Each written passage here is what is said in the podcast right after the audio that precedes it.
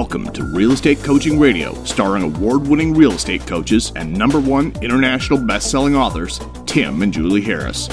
Real Estate Coaching Radio is the nation's number one daily radio show for realtors who demand authentic, real time coaching.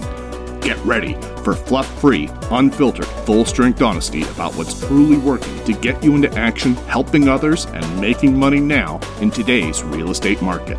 Now to our hosts, Tim and Julie Harris.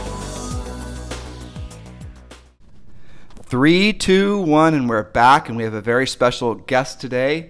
A longtime acquaintance, but quickly becoming a good friend, uh, Mike Reese. You guys will know him because him and Jay Kinder formed uh, Kinder Reese Coaching for a while, and uh, you know they have a lot of love and respect in the real estate industry. Well, Mike is quickly, Mike and Jay are quickly becoming our neighbors down here in Puerto Rico, and he just surprised me yesterday and said that he's here uh, finalizing where he and his family are going to live. So I thought, what the heck? Let's do a podcast. So, Mike, I appreciate your time. Absolutely, man. So we're sitting here with our uh, uh, the Rode, uh, you know, lavaliers and the iPhone doing a podcast. I mean, and we were just talking about technology and stuff. But isn't it awesome, right? Uh, my whole my whole rig here, minus my phone, is like two hundred bucks. You there you go. Yeah. And right after this, I click two buttons and it's loaded up to Podbean, and we're off to the races. There you go. It, uh, what the heck was that? That was my was shoe. You? Okay. Yeah, yeah. All right. Now I think you just killed a shrew. so we are going to talk about a wide variety of topics, and I want to start out by talking, asking you. We've been Julie and I have been doing a series of podcasts on the whole Zillow thing and um, our listeners, most of which listen to us every day, will know where our position is. And I'm curious from your perspective, and let's not try. Let's try to avoid going down the buying leads conversation because that's just you know um, a perpetual loop. But let's talk about whether where do you see, for example, in the next 12 to 24 months, where do you see the who are the biggest players in the real estate industry and why? Well, I definitely think um, it from a business model. I, I definitely think Zillow is going to obviously be a big player. I think Opendoor. Mm-hmm. Um, they just did some interesting um, things. Um, they, effect, I, they, effectively went public, right? So they yeah. were bought by a hedge fund in essence, and now they have a valuation of five billion dollars. So they effectively went public. Yeah. So they use the same methodology as DraftKings. So um, DraftKings, there's a new method that's been used to take companies public. DraftKings did the exact same uh, model. In fact, um, I have a guy that I've known since 1996. He, the guy's never called me. He called me to ask me about Opendoor. Never called me since 1996. My phone rings. He says, "Have you heard of Opendoor?" And I, he goes on to tell me about um, how his he's a he's a stockbroker, but he manages money. He, I haven't seen him for years. I don't even know. Didn't even know he had my phone number. Mm-hmm. And um, he wanted me to give him feedback because he had seen me from afar, knew I understood real estate knew I knew a little bit about EXP. Um, a little bit. Yeah, and just, so just a, just a smidge, just a, a little bit. And so he was just interested. And um, long story short. Um, I ended up buying the stock. Uh, I, I bought the stock. I forget what the symbol is for the holding company that holds uh-huh. open. Yeah, that's smart. And and it's uh, I'll tell you the symbol here in a second. But I bought the stock. Uh, Al Stasic, my business partner, I told called him immediately, told him about it. I'm not giving stock advice. Uh, I'm not giving stock advice. I'm just sharing with you. You can just put it right, right. Yeah, yeah. We're using, we're holding our lavalier, so it's a little awkward on the audio front. So forgive us if we're seemingly a distant and then too close, listeners. Just bear with us here. This is the podcast on the road show. There you go. Yeah. So the main thing is, is he? I'm not. I'm not. Again, not giving stock advice, but the symbol was IPOB. Um, it's at seventeen dollars and thirty eight cents as we talk now. Well, so the yes, and so and the reason why is my former mentor and coach. Mm-hmm the guy that me so me and Jay hired a coach. We spent more money on this guy than any other coach. It was almost ten grand a month. His name was Mark Chesley. He was the former CTO for Infusionsoft. And when he left Infusionsoft, he became the um, I believe the president of OfferPad. He's from Arizona. One of the if not only person smarter is probably you. I'm being for real. No, he's a real smart guy. Um, very, very interesting to have. Con- you are, you're brilliant. It's fun to talk to you because you're so knowledgeable about so many topics. He's and similar, so kind. Yeah, well, yeah. So that, but that, so he went to OfferPad, and right. when, and and and that would put that on, that model on our radar at a very in-depth level. He would fly in once a month to coach me and Jay for two days, and he took this job and told us about it, but then started explaining to us in detail their model. Um, obviously, there was in his attorney roommates. He's an attorney, even though he was the CTO. He was an attorney, um, and he had told us a bunch of his um, people that went to law school with him um, were trying to get. They were basically the guys that were with Open Door. And so, you know, they say at Open Door that their their goal is to change the consumer's mindset of buying a house to like trading in a car. And if you look, you know, um, Zillow, if you follow, so, and he asked me about Zillow. So the guy asked me about, and then he asked me about Zillow. And so to answer your question, um, the question becomes, you know, Walgreens used to be a shoe store, right? Companies pivot and change and they're required to, and the ones that don't, you know, innovate or die. So I believe that um, those teams that are behind Open Doors and behind Zillow's, I think that they're going to have a competitive advantage. Um, they're going to have tools I, via money, you know, yes. and uh, and they're going to be able to play at a very high level. So it's going to take a lot of disruption. I don't fear for the agent as much, um, you know, over the next three to five years. Um, you know, being in Puerto Rico, the agent really controls the transaction at a unbelievable off the Richter scale. We're three episodes of podcasts. I mean, if you want to go back in time and see the control agents can have, go try to buy a house in Puerto Rico. Yeah. Um, there is no MLS. I did I did interview a guy two weeks ago in Vegas that did 155 transactions. Saw me speak in Vegas when he was a title rep. Became a salaried employee for a company that does listings, drives business off a radio and doesn't put their homes in the MLS. He did 100. Uh, well, so you're actually going the exact direction where Julie and I were going with our thinking. It's fascinating. Yeah. You're, uh, we're sharing a wavelength right here, a brain, you know, it's yeah. cool. Well, so let me, let's yeah. get back on track because this is what yeah. listeners are really interested in. And by the way, there is an MLS here, just nobody uses it. right. nobody yeah. uses it. Which, which, inter- it, that's the thesis that Julie and I were sort of pondering on our podcast on Sunday. Well, so let's just, let's just scale this out because I'm genuinely interested in what you have to say. Yeah. So you have Open Door. So Open Door has, let's say, best practices when it comes to doing the iBuyer model. Because they've been at it longer, they have done more transactions. They, these are all statistical facts. They sort of allowed Zillow to catch up with them. Um, and it was, uh, you know, they stopped buying houses. They stopped buying as many houses in third or fourth quarter of last year and into the pandemic. It is what it is.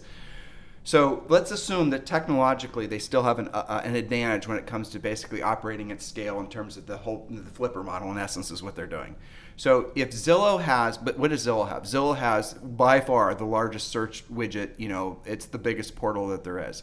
So you have it, what what Julie and I are theorizing is you have Open Door that's going to try to basically become Zillow in, in, essence and have a search widget, and then you have Zillow that's going to try to become Open Door and have best practices, and you're going to see those two companies fighting it out and using all those billions of dollars.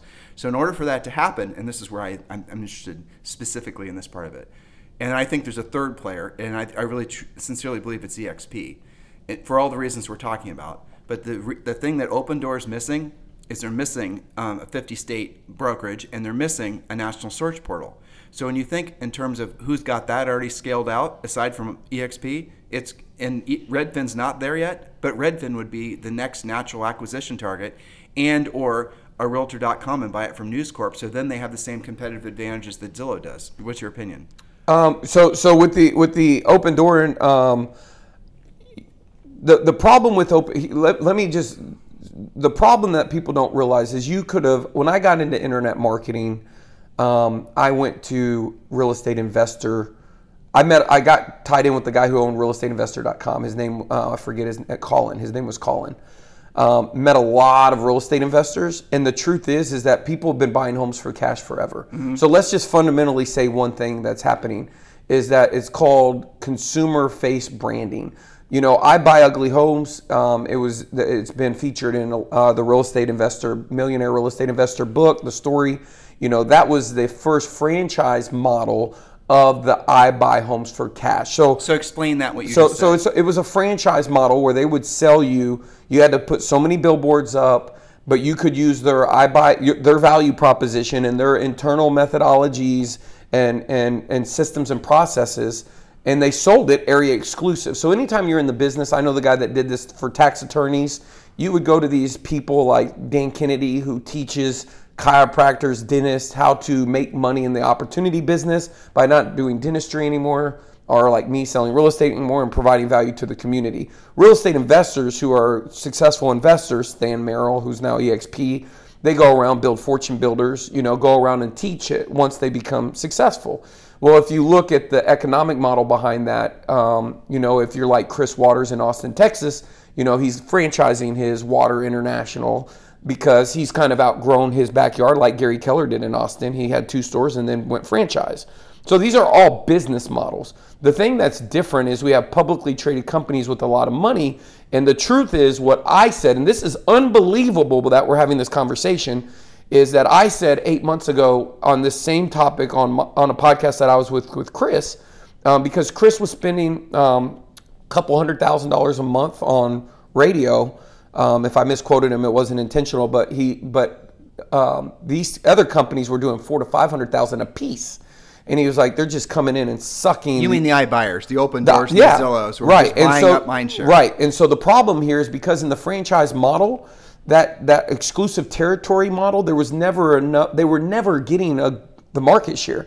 They put up a couple billboards, and I can I can if you look at Barbara Corcoran, she is a celebrity endorsement for agents that really started because of my business partner Jay Kinder. You know, a lot in Oklahoma, Matt Wagner, if you know the backstory. Yeah. And so now you have all these agents like Gary Ashton in Nashville, who's got 90 agents, and you go to Atlanta and you have you know Tracy and Jason, you know Kuzno uh, Wilford, you know, or Mark Spain, but they're doing high level marketing, and that's the problem here is that people will get a disproportionate share of the market because they learn how to get to the consumer. When the well, consumer win the, the, game. But that's the bottom line. It's, so, but it's easier to do that now. Right. So you don't see any of the, the the things that I would tell you, which I would never say on this podcast, because if it got back to them, um, I wouldn't. I would tell you what I don't want them to do because if they did, we would all all agents would be in trouble. They're not going to do them because I don't believe they're thinking that way. They have a couple problems is they can't monetize every lead.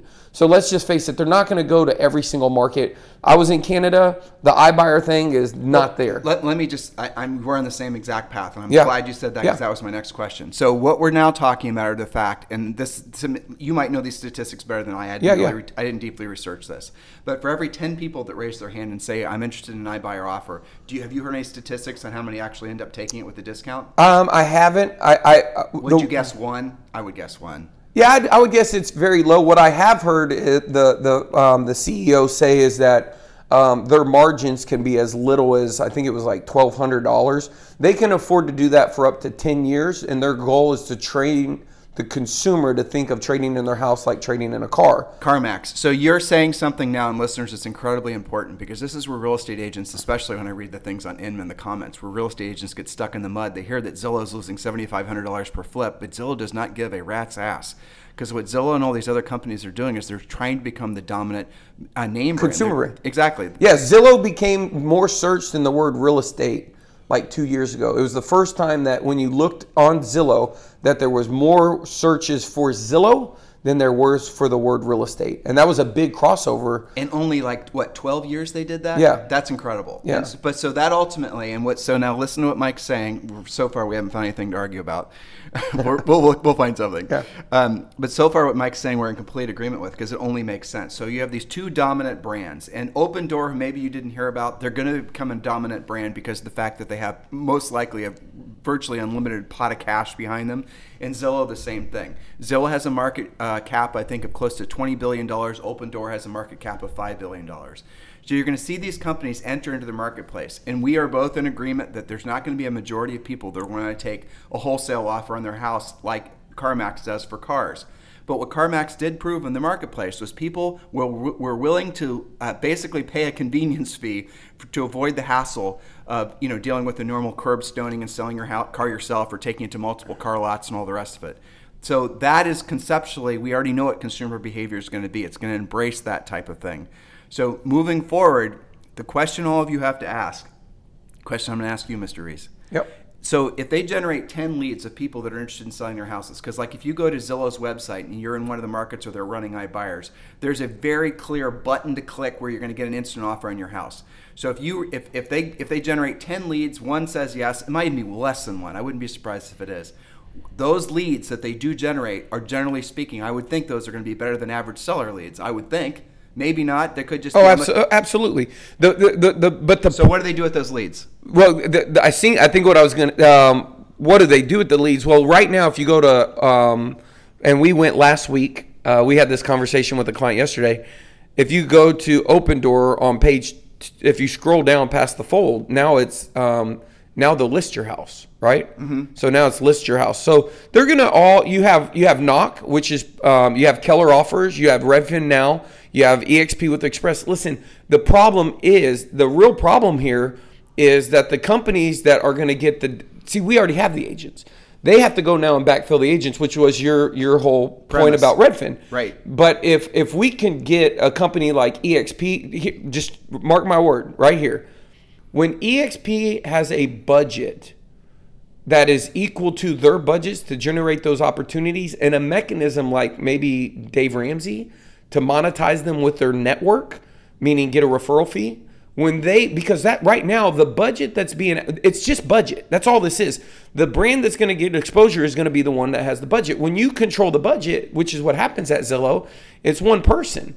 At EXP, you have to say, okay, I need to find an agent in Portland, Oregon, or Orlando. How much do you have? You only have 500 to spend. Okay, let me talk you into it, and then help you run the ads. I mean, you know, you're there's no ins. It has, to, co- it has what- to come from top down. But what you're that ta- somebody at the leadership level has to say, I believe this is the future, and I'm betting on it. And if they did that, then it's irrefutable that those those opportunities are out there. And the way that you get in front of them, I'm telling you right now, there's 10 billion. It's you can do it easier than they're doing it. But nobody's doing it because it's fractured. The one guy's doing it, consumer brand, where he's spending somebody else's money and he gets a paycheck regardless if he Break down what you're saying though, because just to be Yeah. clear, I, I understand what you're saying, but in case most of them are listening while they're having a glass Well, like of wine. Zil- well, you're talking the difference between basically Zillow having one message that they're pumping out in the marketplace versus EXP, who you have different, you have you know forty thousand. EXP is not running an ad in Duncan, Oklahoma Exactly. today, but Zillow is.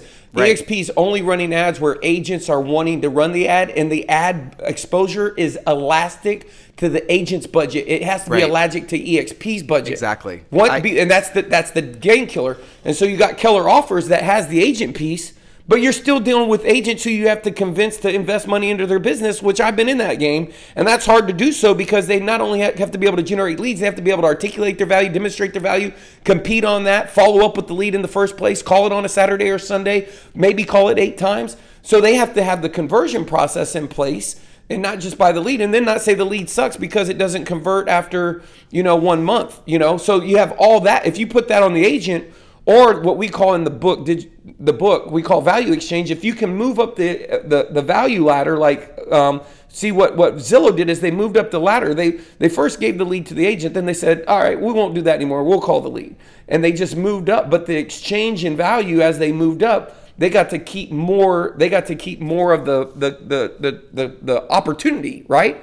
They got to keep more of the um, the money because you know if i give you if i give you i can teach you how to generate a lead that might be worth a $200 class. I can generate the lead for you that might be worth $25 a lead. I could then give you the tool like there's so many ways to monetize the same strategy. The person that Zillow has went is they went all the way to the brand side where now they control everything on the value exchange and now they're able to capture more of the value because they they haven't done that. And what's the problem is is the companies that have the ability to do with those leads. What do you do with those leads? The company that has the ability to really monetize them because here's the thing. I can get that cash offer home but i can get a two buyers off of it Who's going to make more money? If you increase the productivity per agent at EXP by one deal, they're going to make way more money than buying 10 more deals. Okay, and so, so, so two things. I Yeah. love what you're saying. So two things. First of all, uh, as far as the leads, just to answer my own question, Yep. the leads that they're generating that aren't going to be taking the iBuyer they're, un, offers, they're unbelievably valuable. they are valuable, and for sure, if you follow up with them and work them right, which Zillow will do. But here's the thing that they're claiming they won't do: take resale listings. I put that as a big no way. They're not going to do that. Who did? Zillow. Okay, they might, but uh, yeah, yeah. So if we're talking, uh, so OfferPad didn't either, and now they do. Exactly. Well, And Zillow so- said they weren't going to get in the brokerage business Yeah. either, and they did. So of I, course. I built. If you go to, uh, I'm not going to give the URL because I don't want to. I'm not trying to do that. But but I did build the Express Offers funnel. Um, and uh, if you go look at it, the very first deal that you know, once we got it. You in- mean for EXP? yeah, if- Well, get the URL. Who cares? It's expressofferfunnels.com, right? I Yeah. think is the URL. But now you when you first started with EXP, you'd use Making It Rain to generate buyer Right. leads for your KV core. Now they ha- now an agent. We had it last time I looked, and the number is obviously more now. We had over six thousand people that got certified on making express offers. So I think EXP is doing that right. Is they're standardizing the training and creating the mechanisms for the agent. What what I would be interested in looking at on a pilot program if I was um, asked for my opinion would be like, okay, let's go into Dallas. We already know that OfferPad spends five hundred thousand a month. We have two thousand agents in Dallas. Let's see if we can monetize and create a put a dollar in scenario, take five out, and let's go in and hit radio with express offers. Because if I can vet that model, I can do it in 22 states. Now I'm competing because I got the search portal. Now I'm competing. Now I'm competing with uh, these people. But in order to do it, you got to go in and say, all right, here's what we're gonna do.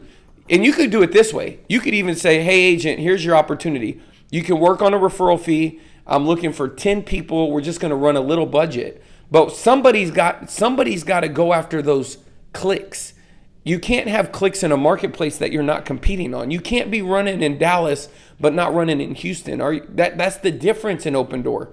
Is they defined their market. They were first available in Arizona where they started, OfferPad, right? They ran their model, they vetted it out, then they went to Dallas, they were going to be coming to Florida. That's how you roll things out. They got to in order for Express Offers to really be what I think it could be is um, somebody has to control the marketing budget, and that can't be left up to the agent. Otherwise, it's just another model, um, and you're not really going for the game. You you are going to offer value to your agents if you're agent centric. Hey, we got another tool for you.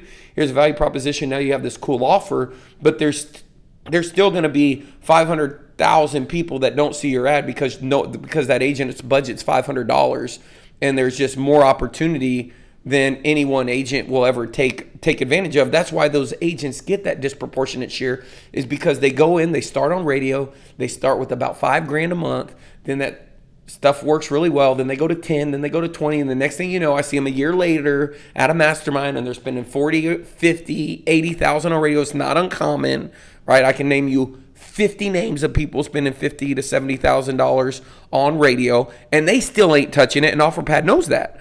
And OfferPad is just going on radio with the different value So, you're, propositions. so I've, I've coached some of Matt's customers too, and Uh-huh. what you're saying is very interesting, and I hope listeners are listening. And this is, yeah, I think you'll appreciate this. It's like marketing 101, right? Yeah. So go if OfferPad and Zillow are running really powerful radio spots, and they're running in multiple markets. Assume they've tested the crap out of it, and if you're going to run radio ads, just copy the radio ads. I mean, it's not that complicated. Yeah. Now, be careful. Some of it might be copywritten, but what have you. So ultimately, what you're saying is it's a battle. It's a, th- what we're entering into is a new. What it feels like to us, we're entering into a new era of real estate where the consumer expectations for the brokerage are going to offer are going to evolve quickly. You know, because of all. You know, and so, that, what does that create? It creates opportunity for people that are going to seize the opportunity with regards to the iBuyer thing. And I agree with what you're saying. If, and so the only reason that, uh, like in our opinion, it's going to be open door, whatever that becomes. It's going to become Zillow. It's going to become EXP because EXP is the most compelling value proposition to the agent. And they're you know spreading globally faster than anything in the history of real estate brokerages. So that makes sense. I appreciate what you're saying. If they were to put an organized, you know, one mission, a one vision approach behind uh, letting the world know that they have an iBuyer of their own and doing it with a lot of money where they can basically buy market share like the other companies are, then you have what could be Everybody absolute- wins. ev- yeah, Everybody wins. The investor wins on the platform. Right. The agent wins because they're getting deals. You could literally let agents go through just like Dave Ramsey's program, and you could based upon based upon their success rate grade them. They would have to. They, they control the. They control everything. The agent would love to do it because it's a great. Tra- the problem with listings is they take a long time to sell. Not these. Not these. You get. I mean, these are these are deals. The cash conversion. You go list a normal house. You got to list it. Then someone's got to find it. Then they got. These are. These are. This is better than a buyer. You're not showing 800 homes. This is. I went to your house. Here's the numbers. They work. We close. Right. This is the shortest cash conversion cycle. So anytime you're in marketing, you have to have money out and then wait to get money back in. It just seems like if if I was you know, my role at NAEA was always business development, and I would go find. There was times we lost our revenue, we had to replace it in 90 days. I would have to go find those opportunities, and I became with this gentleman sitting over here, Mr. Woods Davis, very good at having to create 300,000 from scratch with 20 day notice, right? On a very small scale, you know, a 64 person company. On the scale in which EXP operates, you got to be playing to win. Right? And if you want to, if you want to, and I feel like that's what they're doing, and they're doing a lot of amazing things right. And I'm I'm excited to be here. The main thing is that, that I like about the company is their extreme their their core values. They're extremely flexible and open to the market. When other companies have franchisees that they have to. Um, they have big agreements. They can't just do things. You know, we're we're very um, uh, we can we can pivot. Like people say, we're built for this. I mean, what that means is is is w- we can move around, and um, um, you know, with the right with the right strat. But you can't. You can never. You know, it'd be like this. Imagine if I had a real estate t- team, and I told all my buyers agents, "Hey, buyer agents, how much you want to put into marketing?" They're never going to put enough in to get the team to the big goal. The the real teams, there's one person controlling the marketing budget. And they're like, "I'll take care of the marketing. I'll put the money and you just do your part." Right? And you go and do the appointments. You have to look at it like that in order to build a consumer brand or build a brand around a team. If you want to sure. become the most dominant team, somebody's got to centralize and own that thing that process. That the, process. The best products ever made were always basically the essentially the mind meld of one human. there you go. You can't design something off committee and have it be worth a crap. And every all the most beautiful everything's always comes from the genius of one person primarily. Yeah, and so what someone needs to do is create a. If it were me, I would get a celebrity endorsement. Go look at the travel side of the Mike business. and Jay. No, I'm talking about a celebrity, like like a celebrity endorsement, like a like a real cele- The no, most trusted celebrity used to be Tom Hanks. That was you know three or four years ago.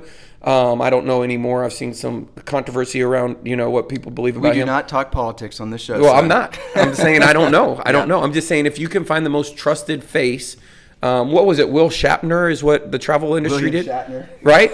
But that was, but that was the, Captain Kirk. yeah, but they That got makes him. sense. It was a huge thing. If you Oh, go yeah. look at the backstory from a marketing, it was marketing genius. And he cleaned up on that stock too, But which but was awesome. He cleaned up. But who started Zillow? Yeah, I know. And what did he do before? Right, travel industry. Yeah, he, he built a consumer facing brand for the travel industry. And if you look at it was a if you look at um, all the if listen, celebrity endorsements um, are um, um, there's a there's a I see these celebrity things if you go to YouTube and look at Open Door. There's something with celebrities. It's not the open door, but they use the same name, and I'm always confused. And I see them from time to time. If you look at, they're out on the top. You put open door, and it'll show a celebrity opening his door. And I'm when I first saw it, I was like, oh my god, they're about to win because that's all they need is is you know more trust. You know when the consumer. Um, and that's what I think. That's what Open Door was saying is when it, it's hard to change the like. You have to think like my sister. My sister lives in a little town in Texas. She don't know what Open Door means. She's heard of Zillow, but she did her real estate transaction nine years ago. So her she hasn't had to go on Zillow, right? Um, lately, and and so I, you know, a lot of people, you know, maybe they bought from the builder, so they didn't have that. So it's going to take a while for you know someone like me and you who might have moved three or four times in the last five years. You know, we know what's going on right now, and So we're in the you- industry. You, just said something interesting, and Julie and I were thinking about this a lot too. If people can trade in, like the automobile, how old are you? um, I'm 41. Okay, so I'm 50. So you might not remember this. It used to be when people, well, you're from a normal poor area like Yeah. I am, so you will remember exactly what I'm talking about. People didn't trade out of cars all the damn time. When when when your neighbor bought a freaking new what the hell have you, Yeah. that was something that all the neighbors got together and they celebrated because did not happen that frequently. I mean, you know, Yeah. that kind of thing. So uh, nowadays, people trade in and out of cars constantly, and the expectation, the consumer behavior to move in out of cars constantly, it's it's it's accepted. It's now in the in the financing and leasing and all these other types of things. It's normalized for people to keep a car for not you know long before the cars. You know, even when we're close to its past due date. Yeah. That same consumer behavior could translate to home homes. Your sister, the average person stays in their house what seven or nine years, something Mm-hmm. like that. So if she could easily get out of her house and she could basically trade out of her house and she doesn't have to worry about the perceived hassles of selling it and all the rest of it, one click, you know, a couple of calls and then an offer. I wonder if that's going to increase sales velocity of real estate. What do you think? Yeah, I do. It's so crazy that you asked this. So me and uh, my buddy Woods here, we work out every morning religiously. I you- could not tell by looking at you guys. I'm embarrassed to be around the two of you. we have this other guy named Brandon who works out with us. He's not in the real estate business, but he knows that I am. I met him through. He's the assistant rookie tackle coach with me, And so he's going through a real estate transaction. I cannot make this up. I think it was four days ago. Just to put that comment in perspective, I look like I'm a hobbit walking amongst giants in this in this room that we're in. Just, just so Oh, he's so- lying. So, listeners can visualize that. So, so, so this Brandon guy, he um, he he says, my wife comes in the room and she says, you know what Brandon just asked me? She said, what? I said, what? She said, he asked me if those iBuyer, the buy your house for th- cash works because he's found his dream home. there you go. And so, you know what she said?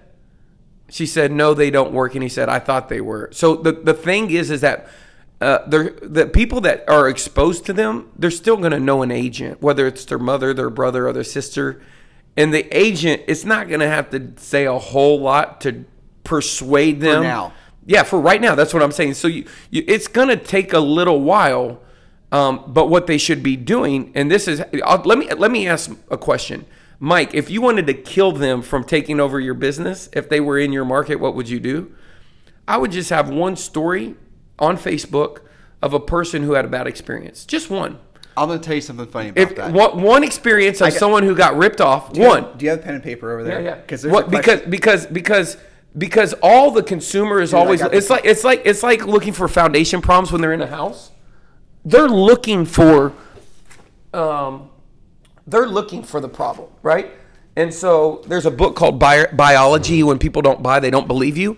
And so if I were if I were trying to combat that um I would just have a, a couple little stories around, you know, people who lost you know, people who were frustrated, people who say, you know, and I thought it was too good to be true, and the next thing you wanted me, they wanted me to do twenty one thousand dollars in repairs. you got a computer in front of you. I want you to Yeah. search something. I want you to go to Yelp, and then I want you to put in um, Open Door, and then I want you to go to Yelp, and I want you to put in um, Zillow offers, and I want you to try to find their Yelp pages. They probably don't have. They don't have any. Nuh-uh. Well, what the hell happened? Yeah, because that's all it takes. No, but, but listen. So what happened was this is a story. Inman broke this too. Uh-huh. I think Teke Wiggins wrote this article. He did. I remember. It was unbelievably fascinating. Okay. So basically, the, these guys, a lot of these companies shared the same members of the boards of director. You know, Yelp and all these, and then I think Glassdoor. Yes, Glassdoor also was founded by Rich Barton, who now is the CEO of Zillow. So all these review things where companies will normally never want to appear, basically, and you know, in Yelp, it's we could just argue the efficacy of uh, you know Yelp. And it's like the old, you know, BBB days when you know essentially businesses are paying, and just let's just set that aside for a second. But those iBuyers, they were receiving such salacious, horrible, nasty reviews on Yelp, for example, that basically they uh, determined that based on the terms of service of Yelp, etc., that Yelp is only supposed to be uh, reviewing local physical location businesses. And if you're a virtual business, you you don't qualify to be on Yelp. So they removed their pages and they tried to do it super, super secretly so that consumers couldn't easily find the, a level of dissatisfaction out there with the iBuyers. Yeah. That's fascinating. Yeah, yeah, and that's all it takes. Yeah. Yeah, Well- because because in truth, if you get the stories of the people that don't sell, then what would happen is it would be confirmation, and it'd be hard to build a consumer facing brand. It just would. And so people right now, you know, the last thing people want to do is waste their time or waste a lot So of money. I wouldn't do what you said, and from a marketing Yeah. perspective, I'm just saying, I would do it on rate. I, And, I would. I would. no re- way I'm getting in the mosh pit with you about Yeah, yeah, marketing. I'm not yeah. dumb. Yeah, yeah. But I wouldn't do what you said because what I would do instead is, if you were an EXP agent, say, "Great, we have that option too. Let's discuss which one's the best fit for you." Yeah, yeah. Oh, exactly. But not everybody's an EXP agent. and I don't understand that either. But That- that's a topic but- for another podcast. Or maybe not. I mean, Yeah, yeah. honestly. So this is this is Yeah, my, yeah. this is my premise. If you're not associated with a brokerage, so Yelp or let's say Open Door and whatever it becomes in Zillow, you're there's going to be employee agents. They're definitely going to list resales. Don't believe what they're saying. So if you're if you're an agent and you're, I get this question all the time. I'm sure you do too, Yeah. right? So agents are fearful that they're going to be out of business in five years, and they're worried about, it, especially if they're in their 30s. They're worried about doubling down and you know really laying long-term plans for their future in real estate. And I get the question all the time: What's the long-term in real estate going to be like? And in my opinion, this is always going to be true. There will never be a time ever where people are not going to want to use a real estate agent. There'll never be a time when people won't want to use if like I was you were I when you and I were sitting for lunch the last time you and uh, Jay were here you were doing a little bit of short selling and whatnot on your phone, and you know doing quite well if I remember correctly. Yeah. I've never studied that before, and I was thinking about asking you about it. Not that I'd ever probably do it. I'm more conservative than that, but that's something that's fascinating. So my natural inclination wasn't to fire up a web. This is the point you made a second Yeah. ago. It was to go to somebody I trusted. Right. And that will never change. So you'll all humans are are lizard circadian, you know, root brains will always want to seek the advice of somebody who we feel is going to guide us, even if we have the plethora of information available on the internet. Right. So for those of you who are worried about being relevant in the future, I think in well, let's be honest. If you're a low skilled agent who only knows how to buy leads, who's never learned how to be proactive with lead generation, and if you're not associated with a company that's not setting itself up to compete in the future, um, you know, meeting the consumer demands, you probably will have problems competing. You probably will have problems in the future. An opinion on that? I agree, one hundred percent. But I mean, so what are the other big brokerages doing? We probably shouldn't even talk about that. But I don't see any of them. They're all trying to basically double down on franchises, and they're doubling down on their old models. They're Well, not. right. I mean, the truth is, I mean, I mean, most brokerages, what they do is they, they. This is the truth, is they rely on their culture to keep people. That's right. And so most of them, um, they they find an agent who is bubbly and nice, and I mean, this is a person that would be your favorite aunt or your favorite uncle, and they they name them and put them in a position of leadership to make everybody happy, warm, and fuzzy, and then they they they they they did that in a physical space and so there was a there's a lot of things in real estate that people operate from fear and so people want to go to that space that safe place to the office He means an office. yeah and and so that worked and then what we do is we invite. So you go to this safe place, and there's your aunt Aunt Betty who's going to pat you on the back. uh, make and your nice friend tea. Joe and, and Yeah. Tim and Julie and We never went to the office, but yeah. not not you. I'm just saying. Yeah. I was just making up names. Oh, oh my God! I did not. I swear to. I wasn't using you and Tim. I was thinking Tim Grubbs. I wasn't even thinking about you and. So, listeners, if you think that was loud on your mic, it was Sorry. incredibly loud sitting across the table from Yeah. him. So I, I feel for you. Yeah, not Tim and Julie Harris. I'm saying just.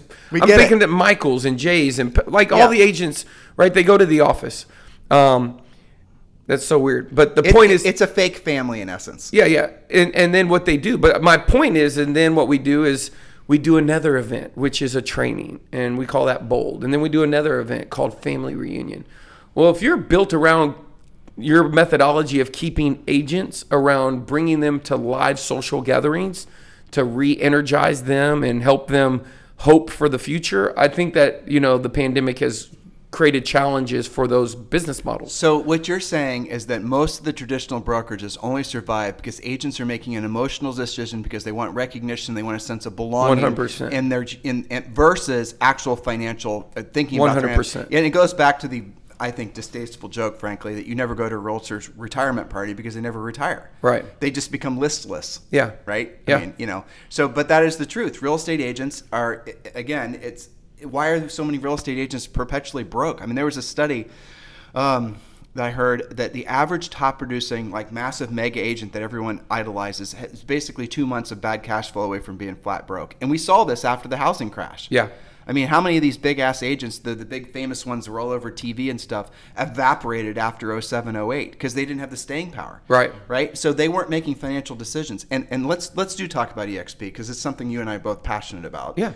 So if you look at, for example, Glenn seeded the idea for EXP as a result of that because he saw this effectively. I, I, Orlando, uh, uh, you know, in Miami did an interview with him, and I love what uh, Glenn said. Glenn said he had to create a system that would take care of agents in retirement and financially despite themselves. I thought that was such a funny quote because it's true. Yeah, yeah. Because left to their own devices, they're never going to create any financial security for themselves. They're going to spend it all. They're going to spend it all, and they're going to spend it all, and they're going to spend it all, and then they're going to be broke, and then they're going to spend it all again. I Yeah. mean, that's the, it's the perpetual cycle, and it's sad because it ruins lives. I don't know about you, but after the last housing crash, not to make this sound depressing, but we had friends, we had just the, the we had people we knew committed suicide. Yeah. I mean, I don't even want, I don't want to bring it up. but It, it was really horrible stuff that happened, and people don't talk about that. Yeah. You know, it's sort of like the unintended consequences of having these forced lockdowns this long as a result of the pandemic, right? It's not just financial, but it's the mental health of a lot of these people whose lives are getting devastated.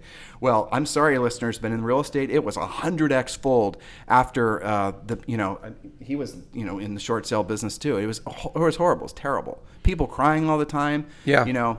But in any event, so that's when Glenn seeded the idea. So Glenn seeded the idea for EXP as a result of him having experienced that and seeing the devastation that happened to you know people. And then here's the cool thing. And, and, and so there is another so there like the pandemic. So the the housing crash seeded the ideas and the momentum for EXP. At least got the ball rolling. Still a lot of market resistance. What the heck's a virtual thing? What's an avatar? What's the everything? Now, because of the pandemic, look what's happened to EXP's growth. Yeah. I mean, how many quarters, uh, consecutive quarters of, uh, of you know, positive income and, and making you know a profit has there been? Three or four during the pandemic. Now, let's be careful. We're not celebrating the pandemic and we're not being insensitive to all those types of things. But the reality of it is, is that we're now seeing another set of circumstances happen that's going to cause, to Mike's point, it's going to cause everyone to say, you know what, I thought I needed an office. I thought I needed that community. I thought that was important to me. Now I've not had it for three or four months, and my mind is now open up to the fact that you know I can now eh, seriously consider EXP. And then when you enter it, when you set aside those emotional circumstances that were keeping you moored to the shore, right? We're never allowing you to go exploring in your mental, emotional, financial ship. But when you cut those lines and then you start going out there and you start sailing and you start realizing what Glenn really did create, and you know Glenn well far better than I do. I mean, the guy is an unbelievable genius. People credit other people, Dave Liniger, Gary Keller, definite geniuses, but geniuses for the sake of building franchises. Glenn's a genius for the sake of basically doing something that will benefit agents not just for a year or two years, but a generation, two generations, three generations. That's incredible. That is incredible, yeah. He, and he is a.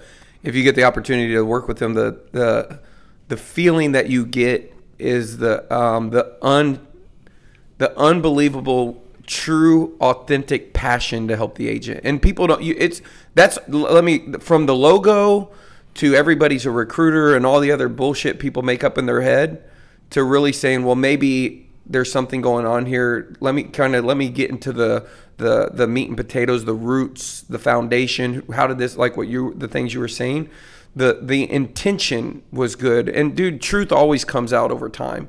It just does. I mean you can it just does. And so when for me um, you know i've been there and been asked legit i've, I've, I've been called I, I got a phone call from glenn um, on a text. I got a text on christmas or no uh, new year's eve and it was about 4.35 it might have been 5.30 and i was about to give my little boys a bath. They all go to bed at three little boys they go to bed at 7 7.30 latest. And he said hey you have time to talk. And i texted back yeah when? He's and it's new year's eve. And he said um, how about now? And i was like okay yeah. And i mean i like there was no um, in between conversation. It was like just straight to and we just so you know we were talking to iBuyer. That's what he called me about. He calls me on new year's eve of 2019 to talk to me about the iBuyer. Further away, not closer. Oh, yeah. to talk to me about the iBuyer program. I can't adjust the mic settings on my lavaliers. Yeah, yeah. Is what it is.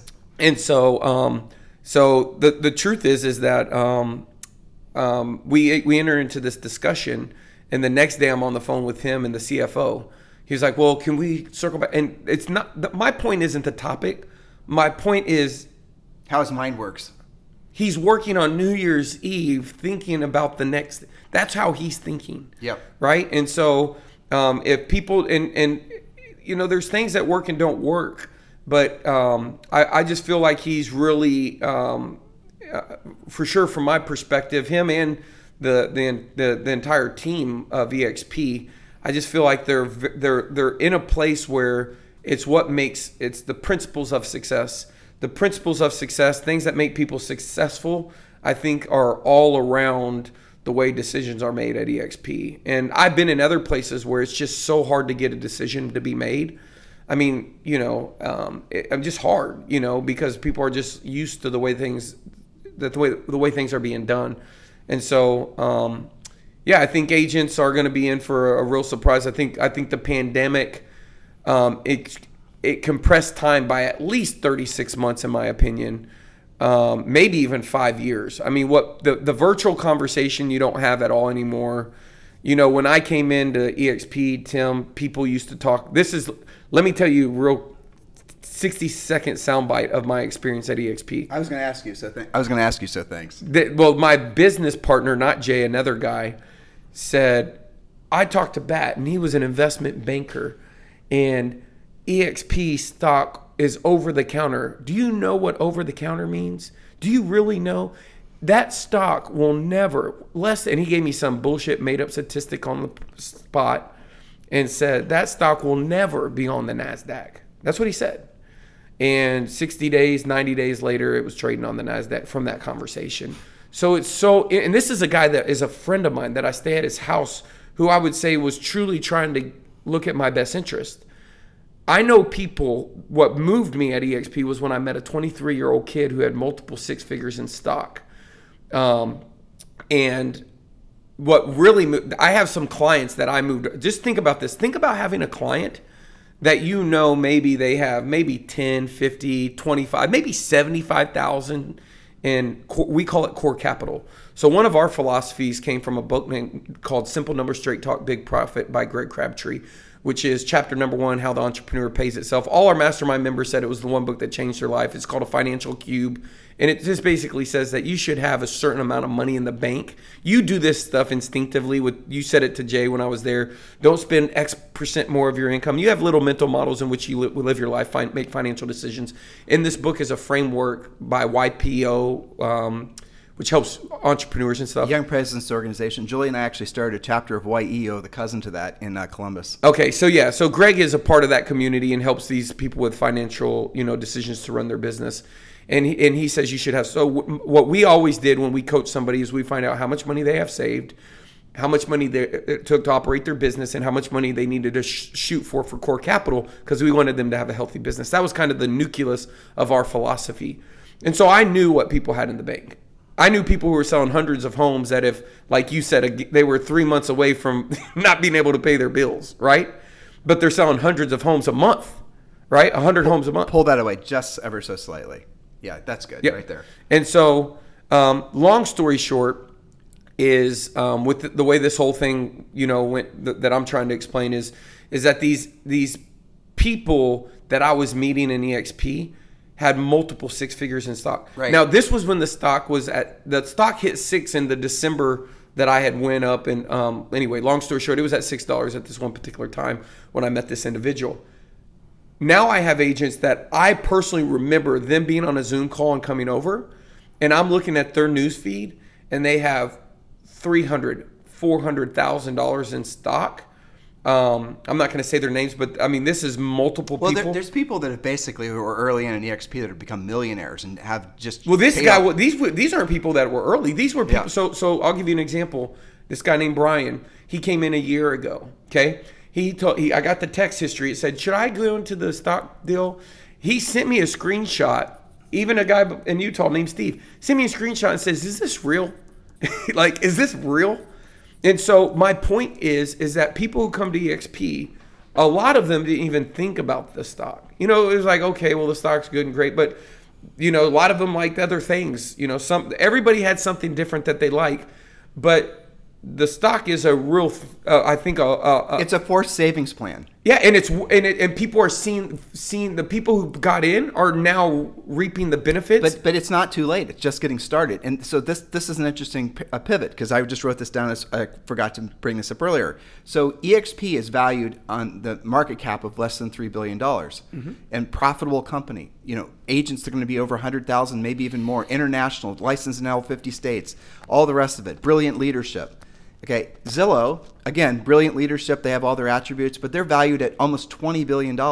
What's the pip, what's the reason why? Because Zillow is seen, and an Opendoor is seen as a tech company, company yep. and, and EXP is still being valued in the same bucket as a real estate franchise. But Z- EXP is not, it is a real estate company, but it really is a tech company.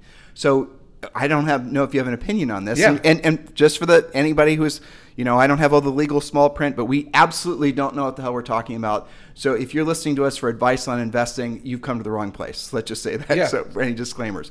But the reality of it is, is that at what point, to the point about when they can start buying a market share through an iBuyer, I think this is where your mind was going too, but you and I mm-hmm. turned the corner as soon as they basically are getting the tech valuation that their hypothetical competitors are, then the horses have left the barn. At that point, the whole world changes. Yeah, they opened up the investor meeting on August sixth. The I, I got it recorded. I've sent it to people. Eh, they opened it up, and the in the first three minutes they talk about exactly what you said. The whole investor call after they reported earnings, and they said if we were evaluated the, through the same valuation process as Redfin, we would be $140 a share. That was the numbers that were Well, used. look at Tesla. Yeah. I mean, Tesla has a market cap. I don't even know what the hell its market cap is, but they make cars, and you compare them to, say, for example. But you- they don't. But they well, exactly, exactly. But, I mean, it's the- a technology company, Yeah, technically. but well, the, the the thing is, is they said that their the literally last week they said their battery business will be a three hundred billion dollar business. Right. That's just batteries. That's just you know they, they own SolarCity. Those sol- the solar power gets stored in a battery in a house. You know, um, th- those batteries right now we're we're here. Um, we use generators. You could use solar. You know, there's just we're going to look at a house called the Tesla house today at uh, 3:30. Oh, that's cool. And it's completely off the grid. But it, you know, the point the point is is you, you the point is is you are right. It's not too late. The No. and the problem that I was it's just saying, getting started. yeah, and the problem that I'm saying is is that the cheerleaders around you. I tell people, listen, follow the money, find truth for yourself. Elon Musk said, always assume you're wrong. That's his number one way for solving problems. Ray Dalio, the number one hedge fund manager in the world, principles, he says the same thing. Find truth for yourself. And the truth is, is that you have to ask yourself a better question. What if you are wrong? I know for a fact that the single decision for me, which I was not doing bad, I was I would say I was doing really well, to come over to EXP took one thing. It took me to change my vision that I had created, that I had been duking it out for. I had been given I had been told by smarter people than me that man, you and Jay are just like they use this sound "Er, ah, ooh, ooh," because they were asking us how we got here. And this guy is Harvard MBA, John Z, was on the board for Commissions Inc. He was like, man, y'all worked your little butts off the hard way, you know, and, and we were having conversations like this before EXP was even a conversation, but we were having similar conversations on, um, you know, the disruption and all that of real estate. In my opinion, I had to get over, first of all, let me tell you the first thing. In the book, Business Model for Dummies, you know, there's strategy. People have to understand strategy, the best way is explained to me is there's two things. Like when they're trying to land on the moon, they don't have to know how they're going to land on the moon. They make what they consider is assumptions about landing on the moon. This is a book called Good Strategy, Bad Strategy. Michael Porter, he's uh, with you know Harvard um, uh, strategist, and and he says let's not worry about how we're going to land on the moon. Let's assume like Earth, there's good and bad spots to land, and we'll solve that when we get there. Now, the book talks about in a good strategy, there's what they call as a kernel.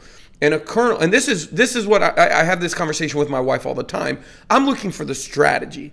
The kernel is is what is the strategy? And so people like, why are you? What problem? Like the the the uh, in good strategy, bad strategy. The whole book says is the a bad strategy is solving the wrong problem.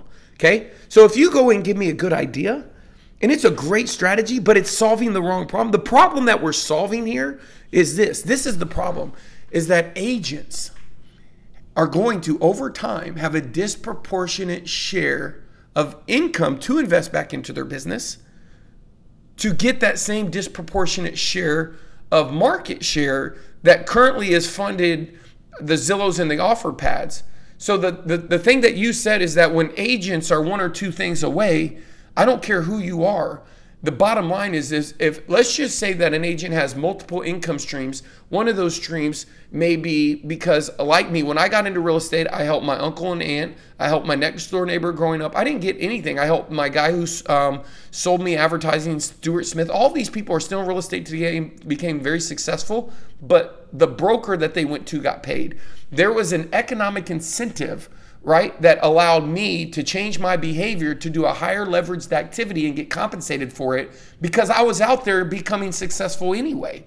And so through that, naturally, people reached out to me, and NAR came out with a stat that said 80% of all the transactions are going to be done by people who get licensed over the next 36 months. So people always say, well, with EXP, people have already been all recruited. No, you're wrong. When I got into real estate, I was rookie. There, there's a rookie of the year that's getting their license now right? And they're gonna and they're gonna have questions and they're gonna need help. And some people don't understand is you don't have to be at the top to help somebody. You might just need to be able to help that one new agent fill out their first listing paperwork. So we said we said several things here that they need to listen to because Yeah. a lot of agents are worried that they're going to be relevant, right?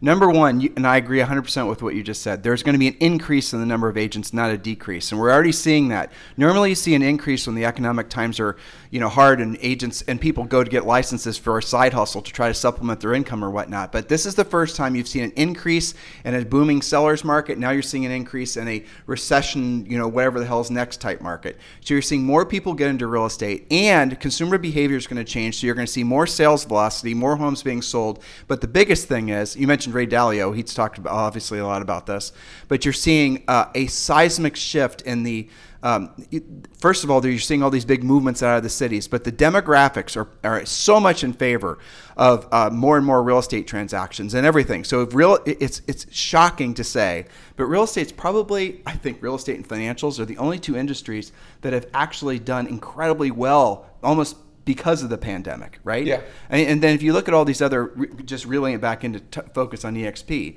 if you look at all the other real estate brokerages, I don't look at their financials or you know read their K1s and whatnot. Not some of them I do, but not all of them. And none of them were doing well during uh, the pandemic. All of them were in panic mode except EXP. Is there ever a home that you've ever owned in your 50 years of being alive? That if you would have kept it, would have not have been an amazing investment. Yeah, right. Is that true? Whether good or bad market. There's only two houses that Julie and I have ever owned that we um, actually that's not true. There are three that we sold, and every with the exception of one, we should have kept them for sure. Yeah, yeah, it's it's bottom line, and so and, you, and then you enter in inflation. I mean, if inflation, and, and I was just sitting actually on the beach just the other day, and I was talking to a hedge fund guy, and it was I, a friend invited me who's another hedge fund guy, and we're you know we were sitting there talking, and I'm of course listening, and then I started asking this guy questions. And the question a lot of these financial guys are trying to figure out inflation or deflation. As, after the last housing crash, there was deflation followed by inflation, right? As the money started trickling in from all the economic stuff that the, the Fed was producing, then you saw the inflation of not just houses, but freaking everything. But now we skipped what would have been the deflationary cycle and we've gone right to inflation. So, inflation, what that does ultimately is not good. But in the short run, it, it, could be not good provided that the inflation is allowed to run amok. When these guys were talking about that hyperinflation, none of them thought that would happen, but they all agreed, and this is the funny part. Um, they all agreed that real estate would be a kick-ass investment during this cycle. And these guys are the ones that are trying to sell you stocks and bonds and whatnot because they get commission off of it. And here they are saying, buy, freaking buy real estate. Right. That was amazing. Yeah. Because they know in an inflationary cycle that real estate is going to inflate or appreciate in price. And, and when you can lock in a 30-year mortgage rate, the rates were 2.5%. What the hell? By the way, good luck getting a rate lower than four and a half down here when you yeah. when it comes time for you to buy. Good luck. Um, so yeah, the moral of the story is that you are uh, beholden to you. It's imperative that you go out and buy a house that's going to be a long-term fixed rate mortgage in the twos, and then chances are, if inflation kicks in, like a lot of these you know guys are uh, are, are, are saying, you're going to have the inflation rate outpace whatever the cost of the money is for you to borrow. Now, don't go ape shit and start borrowing money, but that's a kind of interesting thing that when you start thinking big picture you know, if you combine something, if you look at uh, the financial uh, strife that's entering into the economy and you look at it as in an opportunistic perspective, your world pivots. And that's re- ultimately, and you said something, and it's fascinating because I thought you were about to say, why didn't you get into EXP? How long have you been in EXP? Uh, 2017. Okay, so almost four years. So why why didn't you get it? Uh, you had to have been hunted aggressively in DXP as much as Julie and I were prior to getting DXP. We've been in it. This is our uh, 21st month, right? Yeah, we got a video um, from a guy who was a, uh, an well, agent. Why, why didn't you do it sooner? Uh, we got a video. We laughed at it. so we, we we laughed at it. I'll tell you, this is an amazing story. I I, I got to tell it to you.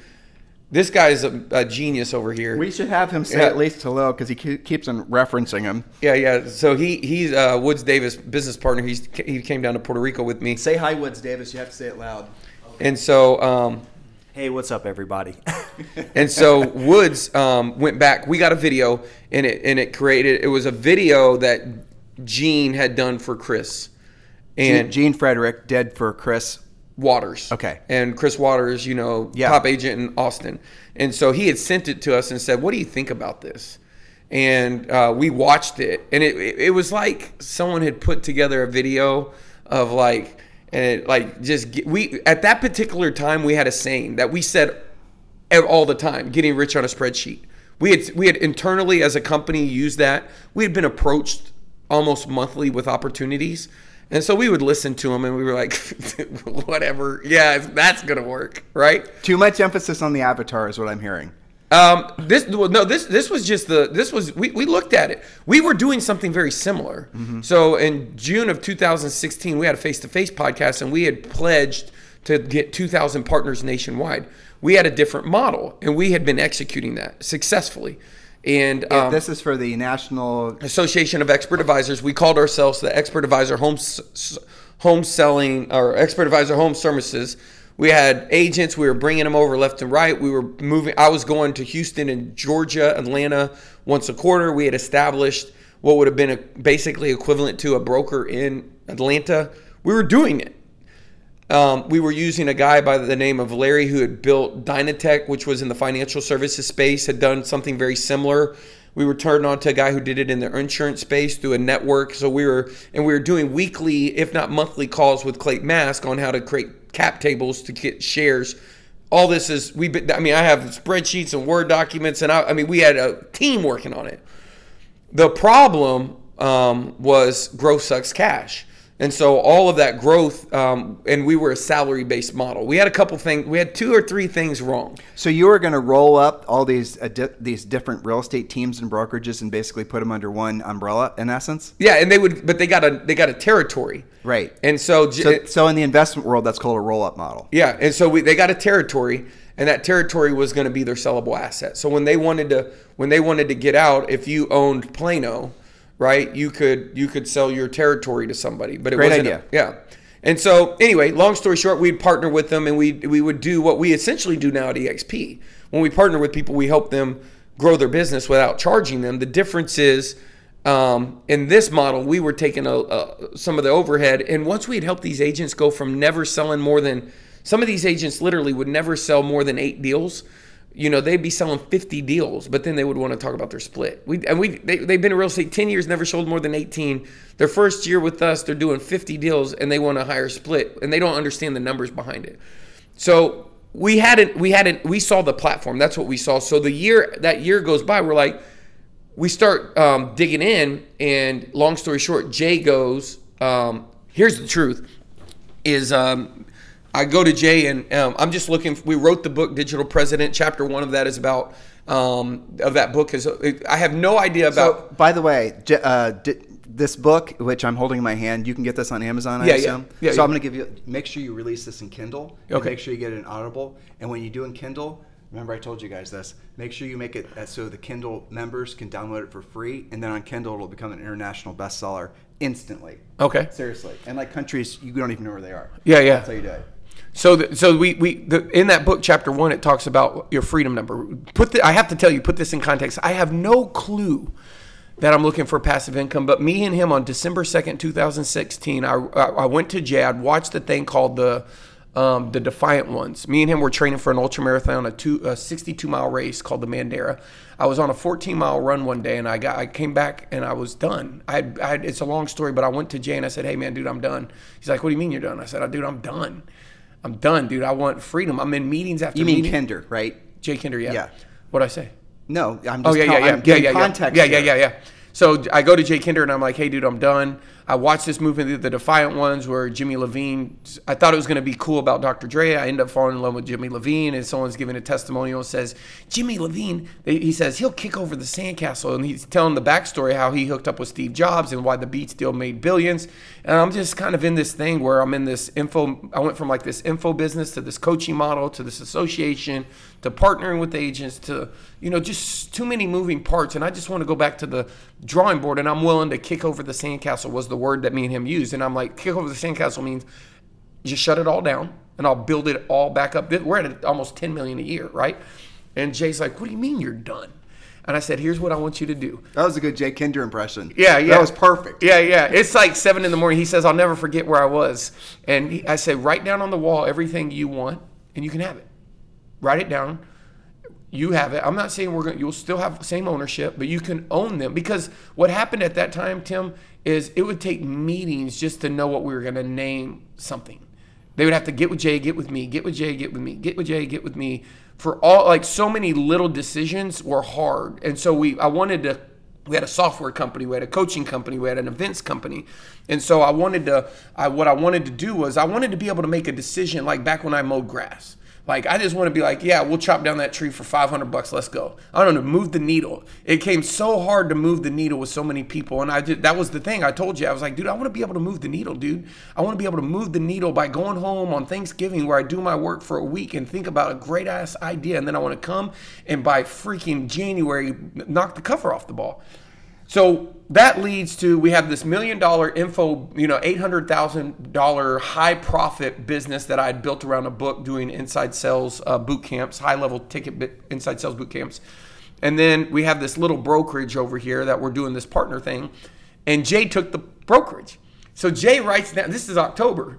Jay writes down. Um, he writes down brokerage. I'll take this. I'll take that. And then there's one that's kind of the hardest. So one. I didn't get that. So you guys were actually splitting up assets. This Uh-huh. was this was like a business divorce, but not really in the in the volatile we would sense. still we would still have shares, but you would have no say over that business unit. Got I wouldn't it. have to come to you for nothing. You don't have to come to me for nothing. Got it. That's the deal.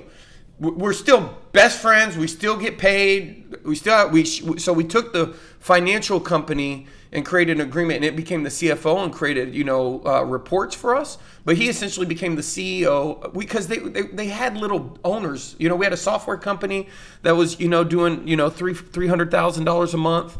And then we have this other company. He was running downpayment.org, which was, he had built that thing up to half a million dollars a month in 90 days. We were doing over 100 outbound referrals a day. Um, it was making money, then it was losing money. It was just all this c- c- complexity.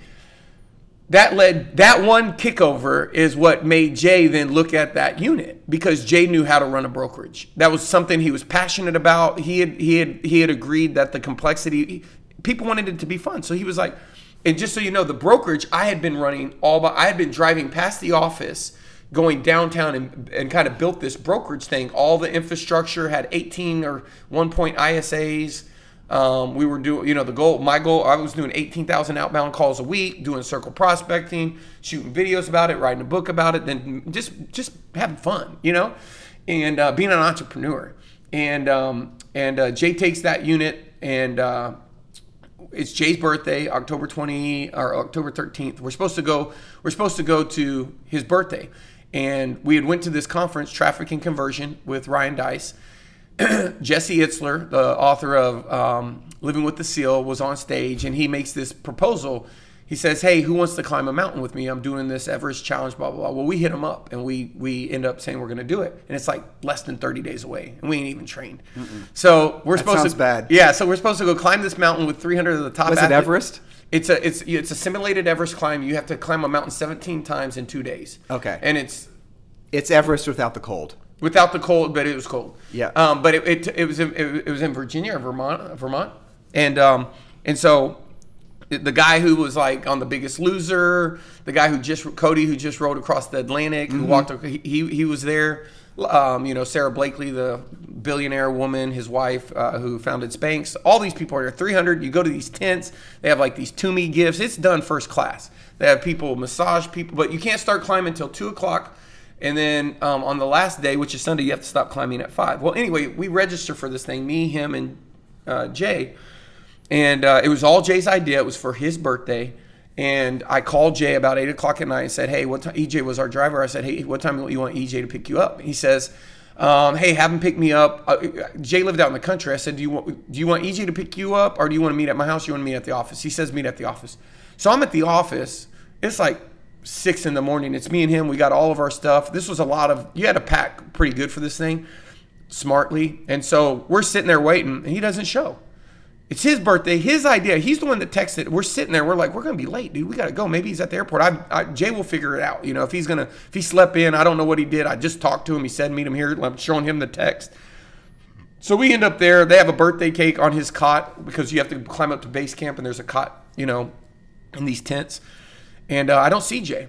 And so I fly, I dude. I mean, it, that's that whole event is worth. I mean, it's the number one. They said they'll find your soul on that. You find your soul is number probably the number one decision I made in my life for for learning about myself. It for sure was extremely life changing. So, but I can't walk. And we have an event, a mastermind event where agents are. So it was timed that once we got done, there was one day in between, and then we had an event at the Omni Hotel. So I'm flying back in. Our plane gets hit in the side, and they damage the plane, and they give us a free room in Atlanta.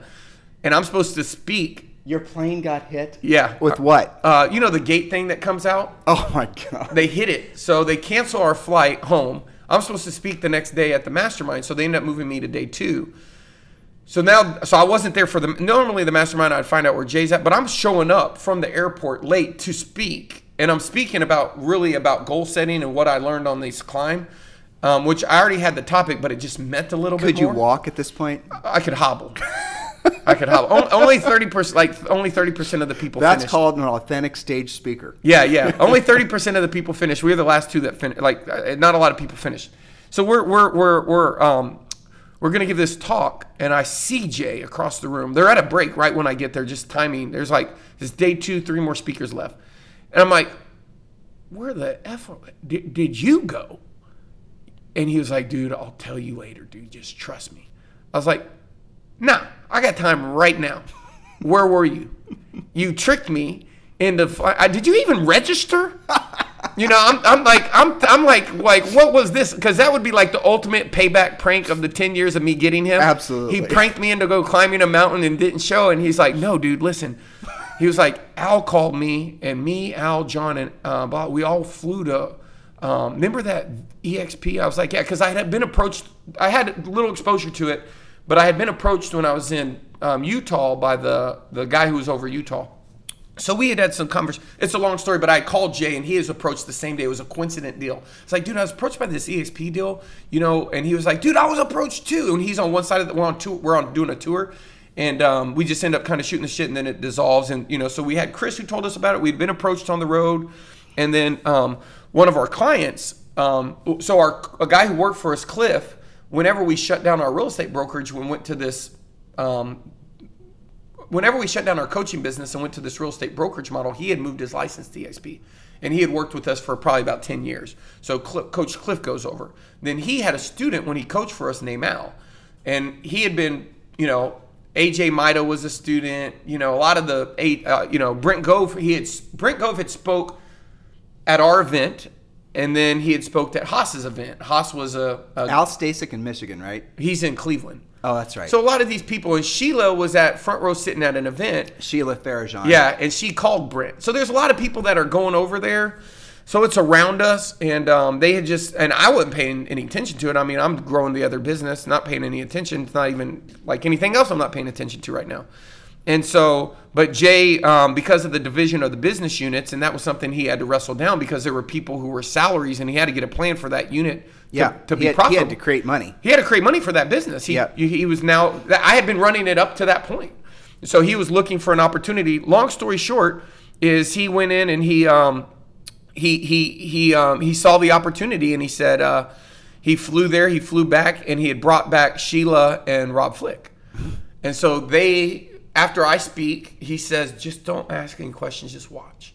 So I'm like, all right, dude, all right. What are you, what, what, what do you got me watching? And so we watched this presentation, which was done in a way that you wouldn't do it today, but back then, you know, so new, people did them. We have a structured way to do it. There, it was a little bit. You could tell a little bit more. You know, there it was. They were able to get the point across. Only four years ago. Isn't that hilarious to Yeah. think about? Yeah. Yeah. And so he gives us this is October of 2017. So this would be About four. three. Well, Because I'll be it's almost 2021, but Yeah, yeah. yeah, yeah. So October of this year will be my third year. Yeah. Um, because you vest that three years, I believe. But I, but but Yep. the point is, is that um, long story short is um, uh, that that happened, and so Jay ends up moving everything over from our brokerage model to this, and to put it in perspective, everybody up to that point had reported to Jay, and we were touring and going to sign this lease on this 20,000 square foot building. We were going to hire more people. We didn't sign the lease. We ended up going kind of like he left me when I took over the business unit with most of the employees. I moved us into flex space, mm-hmm. which is what you do at EXP, but I had no idea. I was just trying to play red light, green light with the expenses Sure. and be able to operate and shut things down if I didn't want to do. I was totally my our goal was I'm not doing anything that I don't want to do anymore. Period. And I'm going to spend time with my kids. That was the motive. It was like I went to karate. I'm on the phone. I go here. I'm I'm halfway present. So the whole the whole thing was, dude. I made a, I wrote a book and made a, almost a million bucks. Why am I doing all this complexity stuff when I can just go out and build a different type of business? I'm going to be more open and flexible. And Elon Musk, I had been really following him, and on part of my research, he had he had a, a way of thinking like a you know through physics, you know, boiling things down to their truth and problem solving skills. And he just had put this on my mind to assume you're wrong, assume you're wrong.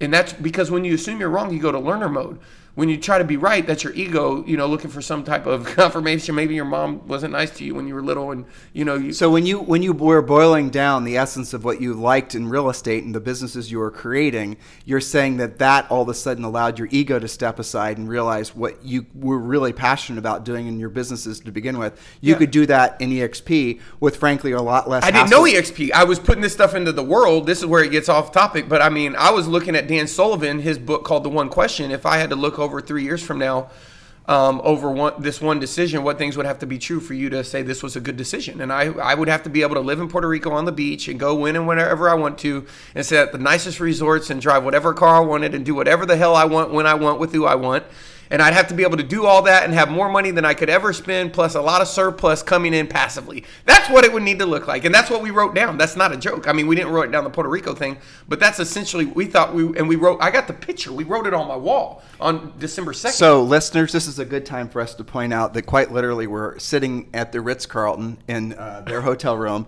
looking out at the uh, ocean and looking out at the beach, looking out at green parrots flying through the palm trees. so, if you there you go. So, I think you did it. Yeah, yeah. It, or, or, you're doing it. Yeah, yeah, it, dude. It, it, happened. It happened. I mean, the truth is, is that um, amazing. I'll tell you. You know, if I was telling my kids, you know, did you know you're you ha- they, you have a third eye? You know that, right? Mm-hmm. What it, you know what I'm talking about? Yeah. In your brain, right? Right. Do you know that it has a retina? I don't know anything yeah. about this. Yeah, it has a retina. It has cones just like in your eye. So like when you dream, that that's where the DMT is created, right? Mm. So there's um we can get into some cool stuff with your third eye but there's a lot of factual information that's you know when you dream and um, the things like your eyes are just interpreting the world into your brain right and and that all your brain's making a decision but your brain don't see your eyes see your third eye sees too right you have to be able to see it you know, you have to be able to see it. Like you, I'm blind in one eye. Yeah, are you really? So yeah, yeah so you, you gotta, and I are a couple pirates. There you go. Yeah, that's great. That's a great analogy. But the point is, you got to be able to see it, and for us, we could just see it. We saw, you know, we saw it, and we knew it because of the mountain. See, in the mountain, I didn't tell you that I didn't think it was possible. After after the fourth lap up the mountain, I went into the tent and I was cramping up. And in order for us to finish the mountain, which was the hardest thing I'd ever done in my life, we would have to beat our fastest pace every single lap, every single day, just to barely finish.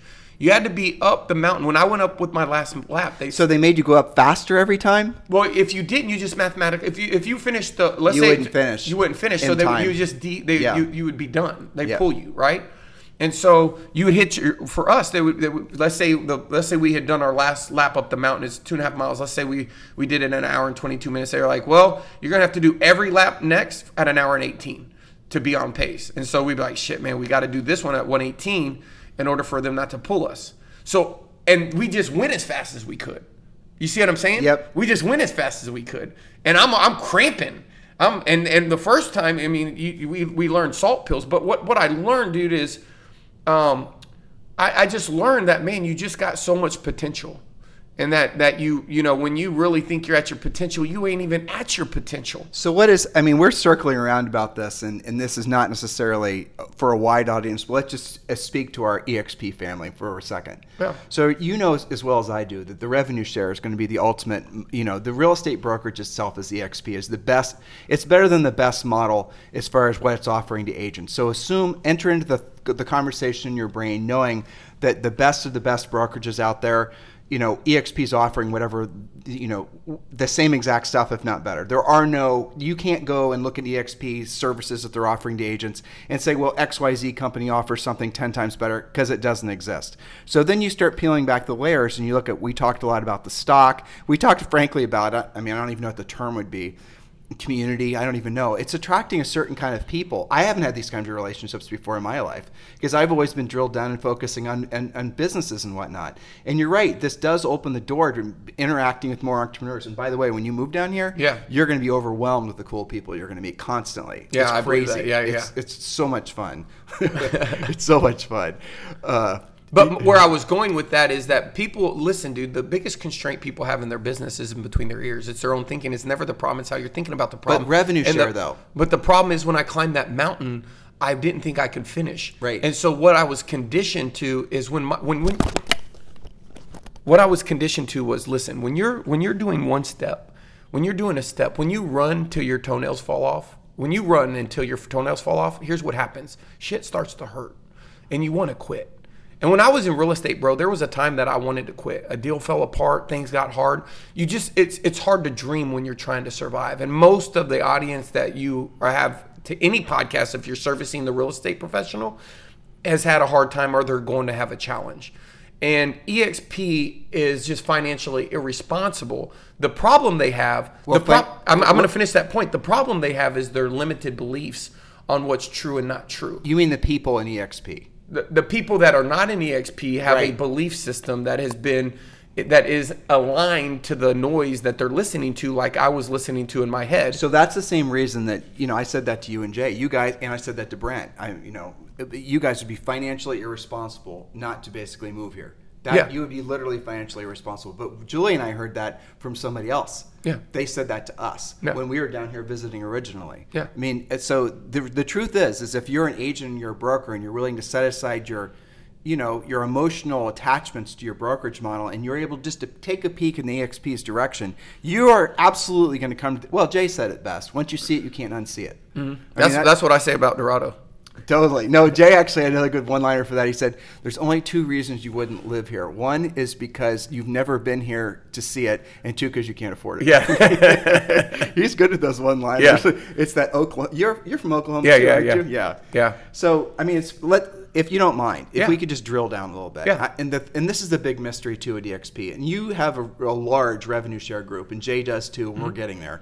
But there's people at EXP now who are just normal Joes and Josephines. You're not a normal person. I think it could be argued that I'm not a normal person. You're not. But they're not. But there are normal. There are normal people who are not. You know, don't have your background, don't have my background, that have almost by accident to uh, Glenn's original vision have found themselves making thousands, five thousands, ten thousands, hundred uh, passive per month, despite themselves because the model's so good. Yeah, yeah. And I- I think that's, done- the, that's the miracle of the whole thing. Yeah, Dan Hillsman, Atlanta, Georgia. When we brought him in, he literally told us he found us on YouTube. He said he would never recruit a person. He's I hear that all the time. He, he that's does, the first thing they he, say. He does 20 deals a year max. That's his, you know, he's coaches his son baseball. And um, he picked me up from the airport one time. Me and Woods, we were doing a deal. We went out there to do an event with, um, um, anyway, we were doing an event with Terrell Davis, the running back. He played for Georgia. So we were doing a recruiting event. And um, he picks us up at the airport, and I look over. He's got a Bible on his on his dashboard of his car. You remember this? And he start he tears up and uh, in the car. I've never met this guy. He'd been at EXP maybe a year, I don't know. And uh, he he doesn't cry, but he kind of you know his eyes were red and watery, and he Man just cry. Yeah, and and he and he and he was just basically saying, you know, you don't know how much y'all really changed my life, you know, by you know, and that's what I, that I take that. You know, I'm a Jay Abraham student. He says, dude, listen, if you're in the desert, sell people water. Don't feel bad about it. If they want to buy a bigger tent or a softer pillow, tell them they need to worry about water first. And that's what I feel like I'm in the business of selling people water. I'm selling people things that they need. I'm a brand ambassador. Um, I've seen it, and my job is to help them see it. And Well, that, that but that's something Dave actually said that you know uh, the, you know the president of the company and Gene says had said this too. Dave said it really perfectly though. He said, you know, imagine if you're in you're uh, in the Navy and there's a shipwreck and you're in your dinghy and you're trying to you're in the ocean and you're trying to save people and Dave says, you know, save the people who are swimming uh, swimming towards the ship because they're obviously the ones that are ready to be saved. And I thought that was a really good point. Yeah. Because ultimately, not everyone's going to be receptive to the message. Yeah. But the reality of it is, if you're in real estate and you need, everyone needs a broker, you should join EXP. Oh, and by the way, you can actually create legitimate. uh, I'll tell you a, a personal story. Okay. So my wife and I have been married for almost well 29 years. The 15th of this month. Okay. We met in high school. We've been married forever. And uh, we've been our exit plan. By the time I was, uh, my goal was by the time I was 40, we went and have enough paid off rental properties. I may have told you this. Yeah, yeah, yeah, It's yeah. worth it's worth repeating. That Yeah, yeah. because it's an interesting rounding of the bend. Um, we wanted to have enough paid off rental properties because as a normal, you know, I was I grew up poor, you grew up poor. There's no, it's not like you have a rich uncle that's going to sprinkle fairy dust on you, and all of a sudden you're going to discover, you know, there's a pot of gold someplace, right? Right. You have to do it all. I mean, you cut grass. And, Yeah. And, while I was in college, I had a car cleaning and detailing business. You know what I'm saying? We're grinders. That at the end of the day, that's the commonality amongst all the most successful people I've ever met. By the way, especially entrepreneurs, they're absolute grinders. You don't very often run into somebody who's a successful entrepreneur who's not a true grinder, who's Yeah. not always thinking. Yeah.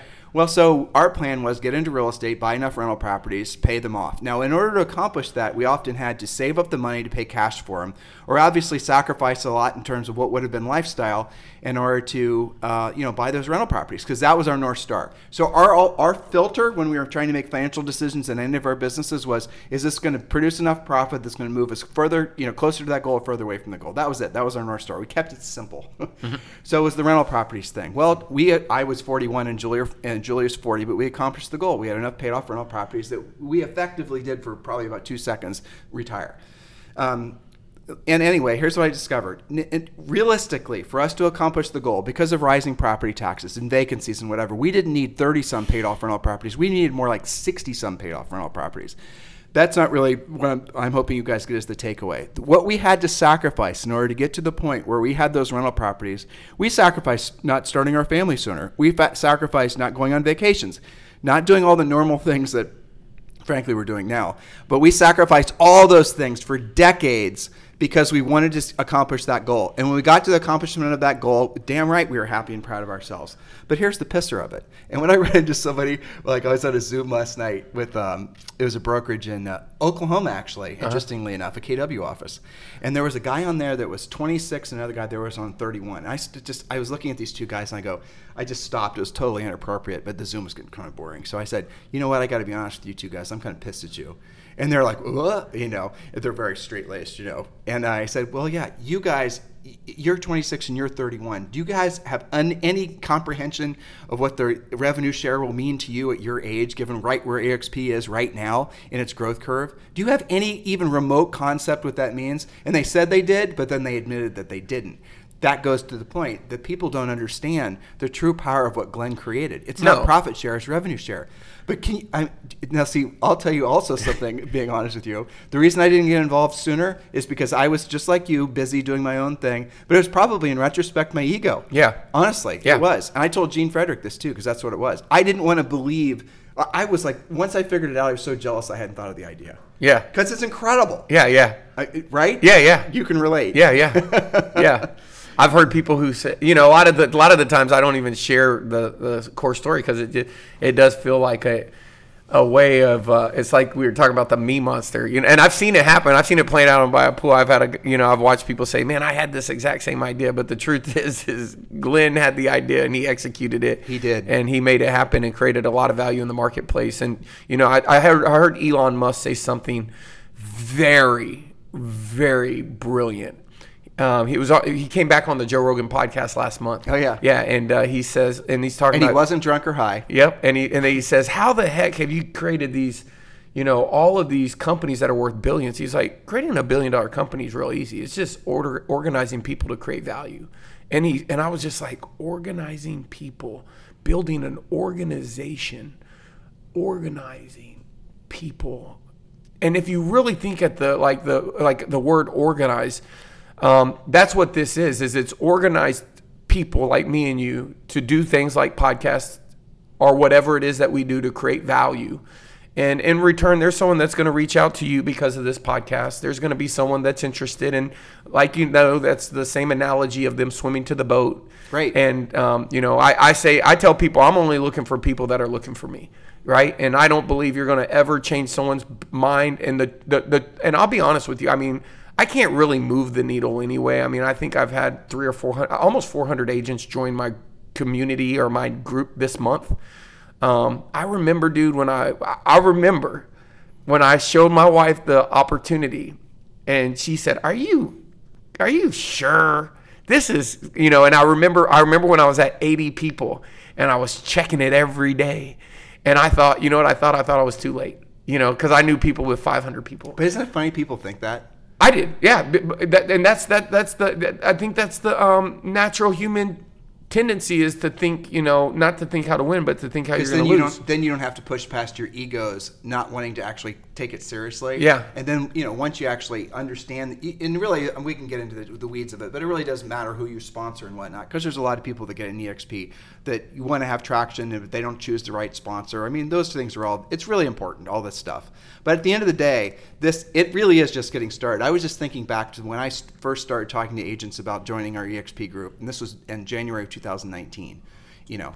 And uh, it's like i got the question some of these very basic questions and i even forget receiving them now but like what's exp i'd hear that. I'd hear the, isn't it a this and isn't it a that? I don't even hear those questions anymore. Yeah. that's how fast the market has just gone from it's the you know it's like the you know the phases of a product when it comes out you have Yeah. early adopters and you have you've studied Yeah, yeah. incontestably i'm sure Yeah. well now we're at the point where it's basically got mass acceptance so for people out there who think they're too late it is literally just getting started and it's so much easier everybody is at least exp curious maybe not ready to join but when was the last time you ran to someone that was in real estate that wasn't at least exp curious Oh yeah, I mean it's it's it's the, the, to be honest with you, the smarter they are, the more the easier they are to get. Mean, let me the more the, the, I'm not saying smart in a in a the but what I have found is if somebody knows how to use a calculator, that, that's what I mean by inte- intelligence.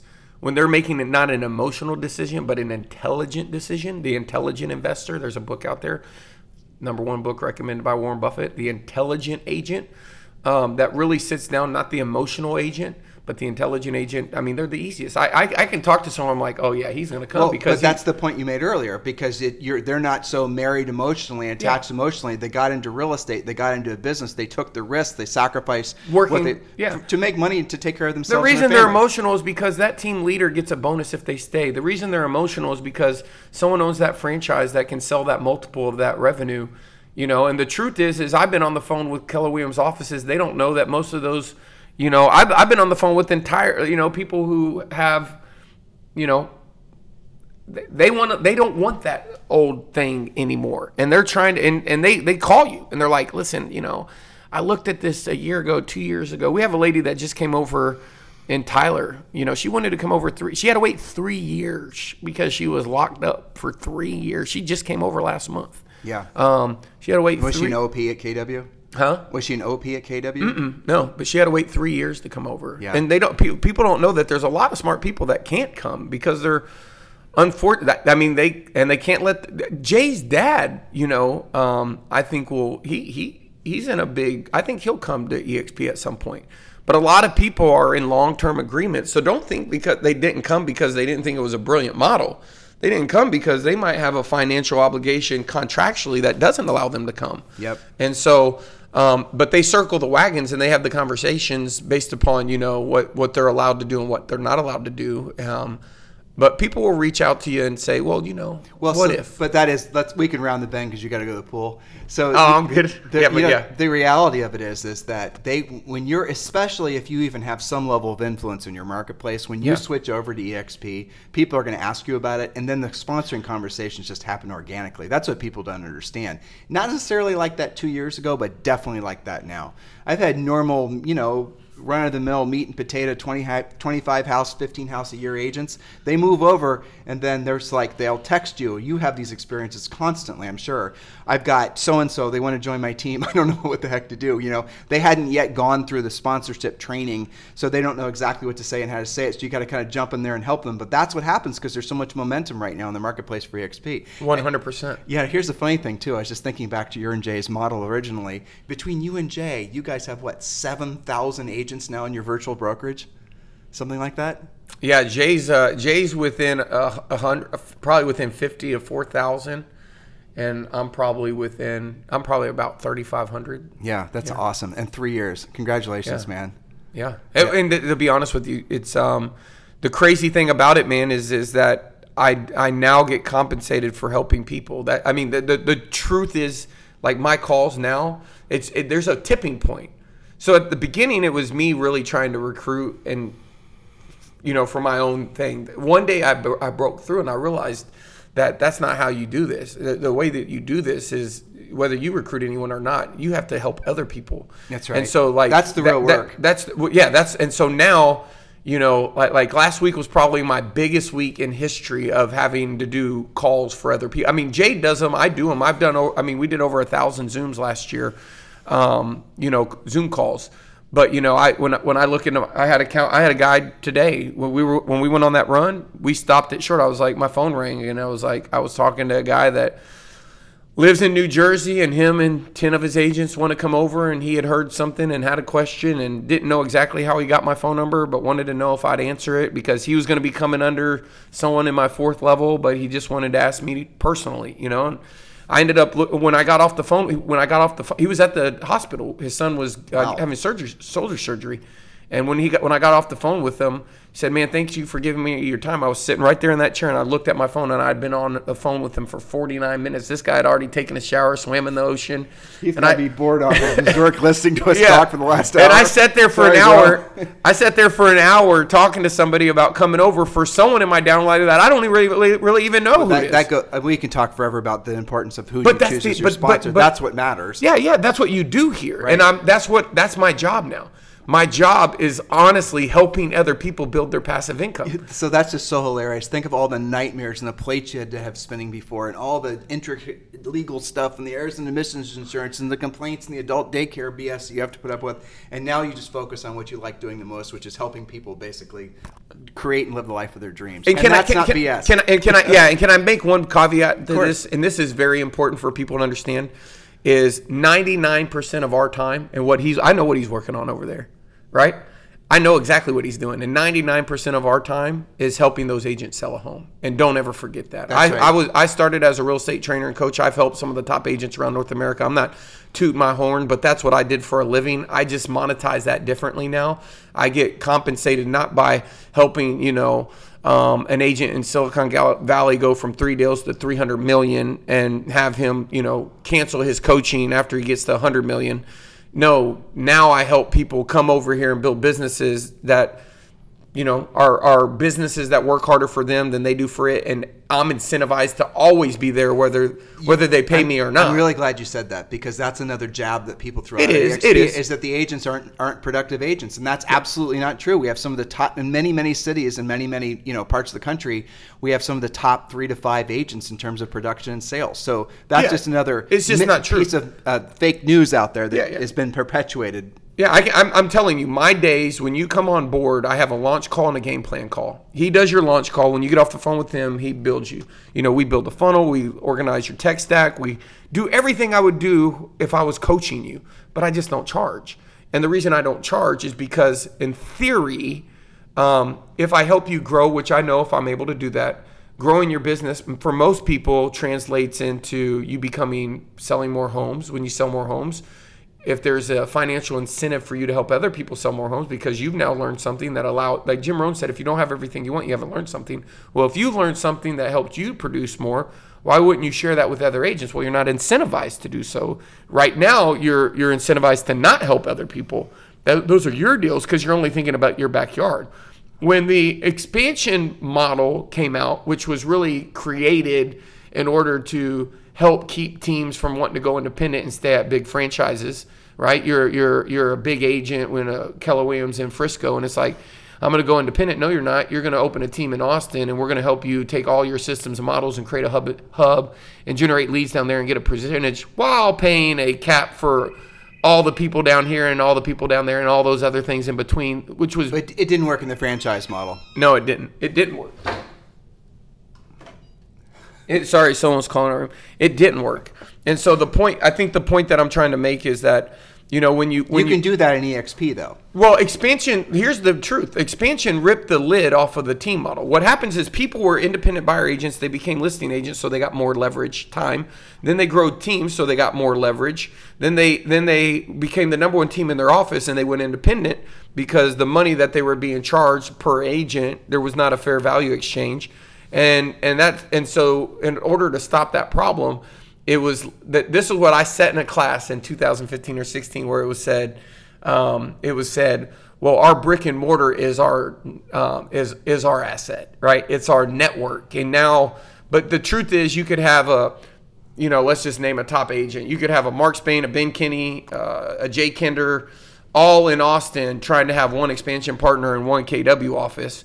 And that team leader is going to have a new agent that wants to grow office. Ben Kinney's offering to run their leads. Jay's offering to run their leads. Mark's, and they're doing that there and all the other markets. And now you have Tim Heil and all these agents who, instead of leaving Keller Williams, which, which was happening, most big teams got so big they left, including Mark Spain, including Michael Reese, including Chad Goldwasser, to do what? Go independent and start their own thing because you you love that person that's nice to you, but you don't love them at the end of the year when you calculate that for all your agents, you paid them over $200,000.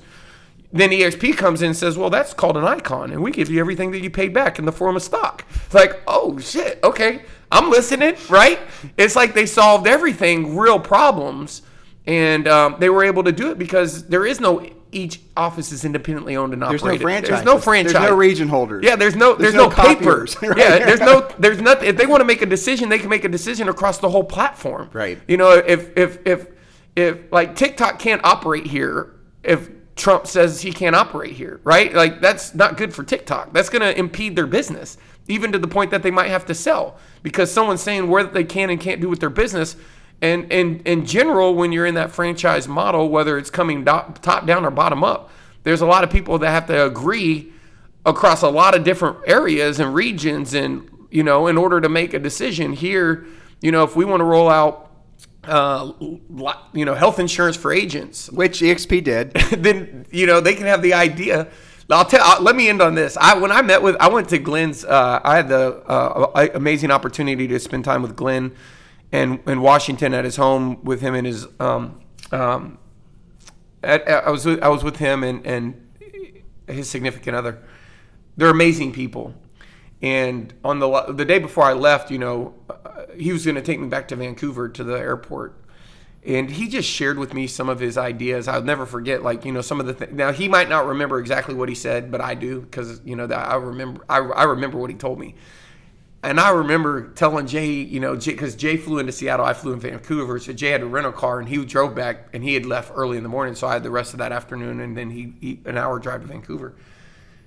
And um, one of the things that I uh, Jay asked me, like, hey, you know, what did y'all do? You know, he had left before we even woke up, blah blah blah. I kind of told him about the conversation, and then there was a, a, a another meeting that everybody flew in there. He did a little event there, and a lot of the influencers uh, flew into Washington and went there.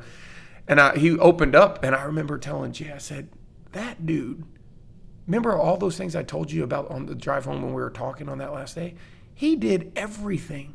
He wrote he he he we had talked about a consumer, you know, facing brand and you know like a search portal, you know, but we were talking theory, dude, and I was like that wasn't even like 90 days ago. Ford and you know, he's sharing We were, I was going to ask you about that, but that is funny. And I knew he bought a, na- you know, EXP owns a national sort, a national IDEX search portal, and you know, one can assume that there's going to be a national, you know, EXP Zillow Realtor.com competitor. I would assume you might have more color on that than I Well, do. he, he there's an Inman article. He said it. He, He said, said it, He okay. said it. Yeah, he said if you go look up uh, Glenn uh, Zillow on Inman last month, an article came out when we bought it on how he said he's gonna. Um, he's going after Zillow, and but we were having a conversation. We had built a consumer-facing site, which was downpayment.org at the time, downpayment.com, but we didn't have the search, you know, across the. He he, he has the search now, which is a very interesting thing. Um, there's a lot of things that I would love to do to play with that piece of technology, but it, it also puts you in that technology valuation Yep. conversation. That's exactly. A And good, a good place to roll around the bend. But that is ultimately where Yeah. that, you know, so right place at the right time. Yeah. You know, if this company gets valued as a tech company opposed to a real estate company, then you're seeing something happen that's, I don't know if we, this is without a doubt in my mind. Now I'm 50 and you're younger than me, but I still think it's true for you. This is the last best, not the last, but the last best business opportunity being involved with EXP. Yeah, uh, uh, Steve Jobs says in your lifetime you have three. He says you have you have you have you have enough life to do three great things, right? He did Pixar, he did Apple, right? He said that's kind of in his autobiography, and I've always thought that you know like.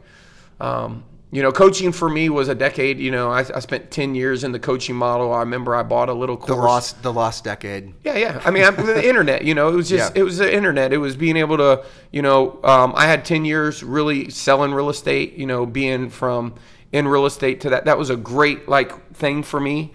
Um, but but I'm really really I like helping people and So this is your third if you're following the the jobs yeah, I think philosophy. I- yeah, I think I think from a third because to be honest with you, I mean, again, when when I wrote the book Digital President, I wanted to help people get free. That first chapter of that book, there's a term called the freedom number, and that hadn't I didn't even know what that EXP was when we wrote that and ter- you know came up with our terminology, which was the terminology was that the goal in life should be able to create passive income to exceed your bills. Period. so that's the freedom number. That's your freedom number. so what and was you your should what know was your freedom number? He can tell you exactly what his is. What's your freedom number? 469, 469. 469 people in my EXP organization. 469 people in his EXP organization based on the unit economics of what an agent's worth, based upon what the average EXP agent transaction produces in revenue stream. Are we It's- even allowed to talk about this? I'm pretty sure we're not. No, we, I'm be- ju- we better not talk about that. I'm just, we're not we're not we're not talk, we're not talking about Right. it. We're just saying we did Yeah. a mathematical Right. equation of what you have to make in order to be free. It's Be- just because EXP is publicly traded, listeners, we're not supposed to be making income claims or talking about revenue revenue share. But with that said,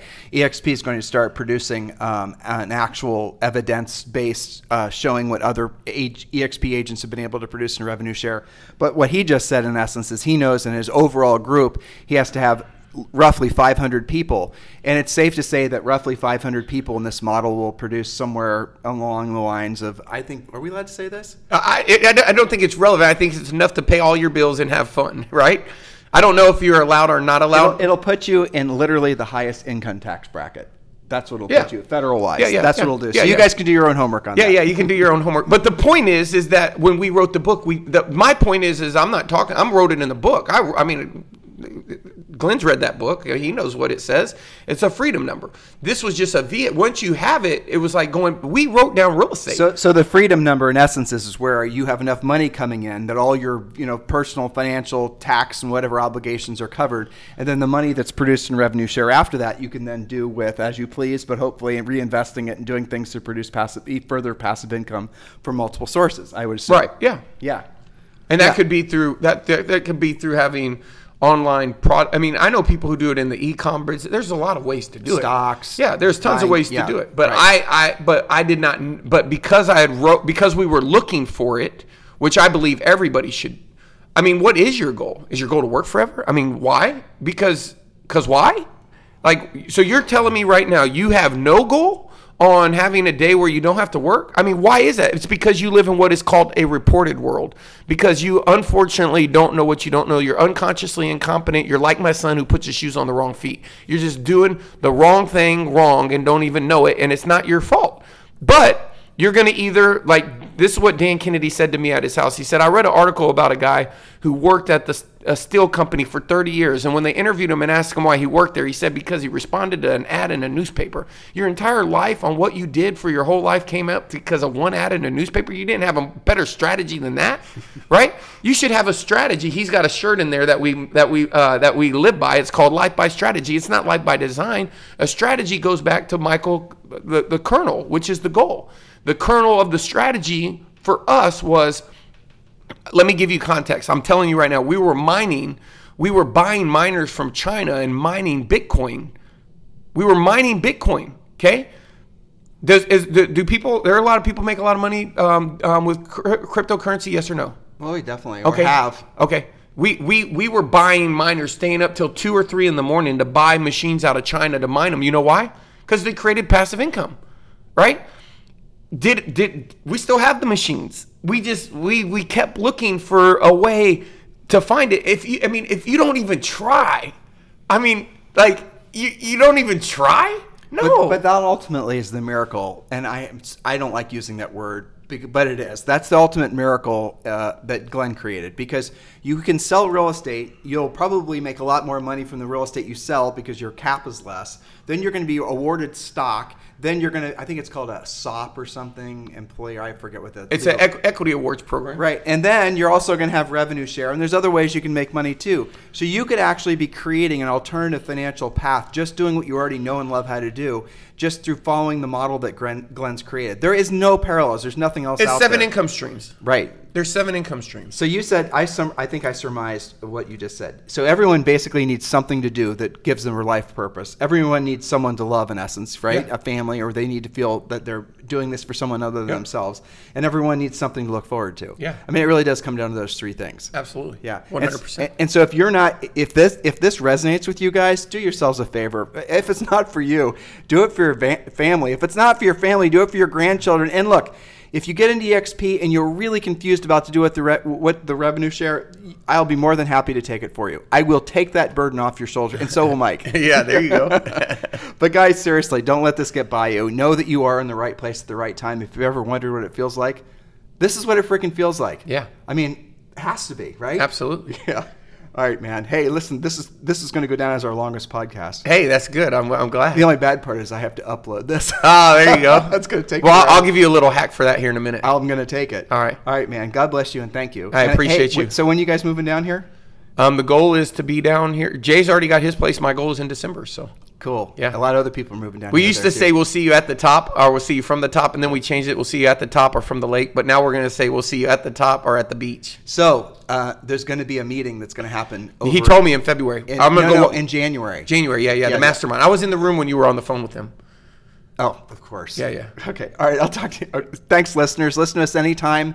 Uh, thank you for continuing to make this the number one listened to daily podcast for real estate agents in the nation. And for the 54 countries that have also started listening to us, um, I don't know what the heck you're getting from the podcast, but I certainly appreciate uh, the attention. You guys have a fantastic day, and we'll talk to you on the show anytime. This program has been a presentation by Tim and Julie Harris, Real Estate Coaching. For more information on our real estate coaching and training programs, visit our website at timandjulieharris.com.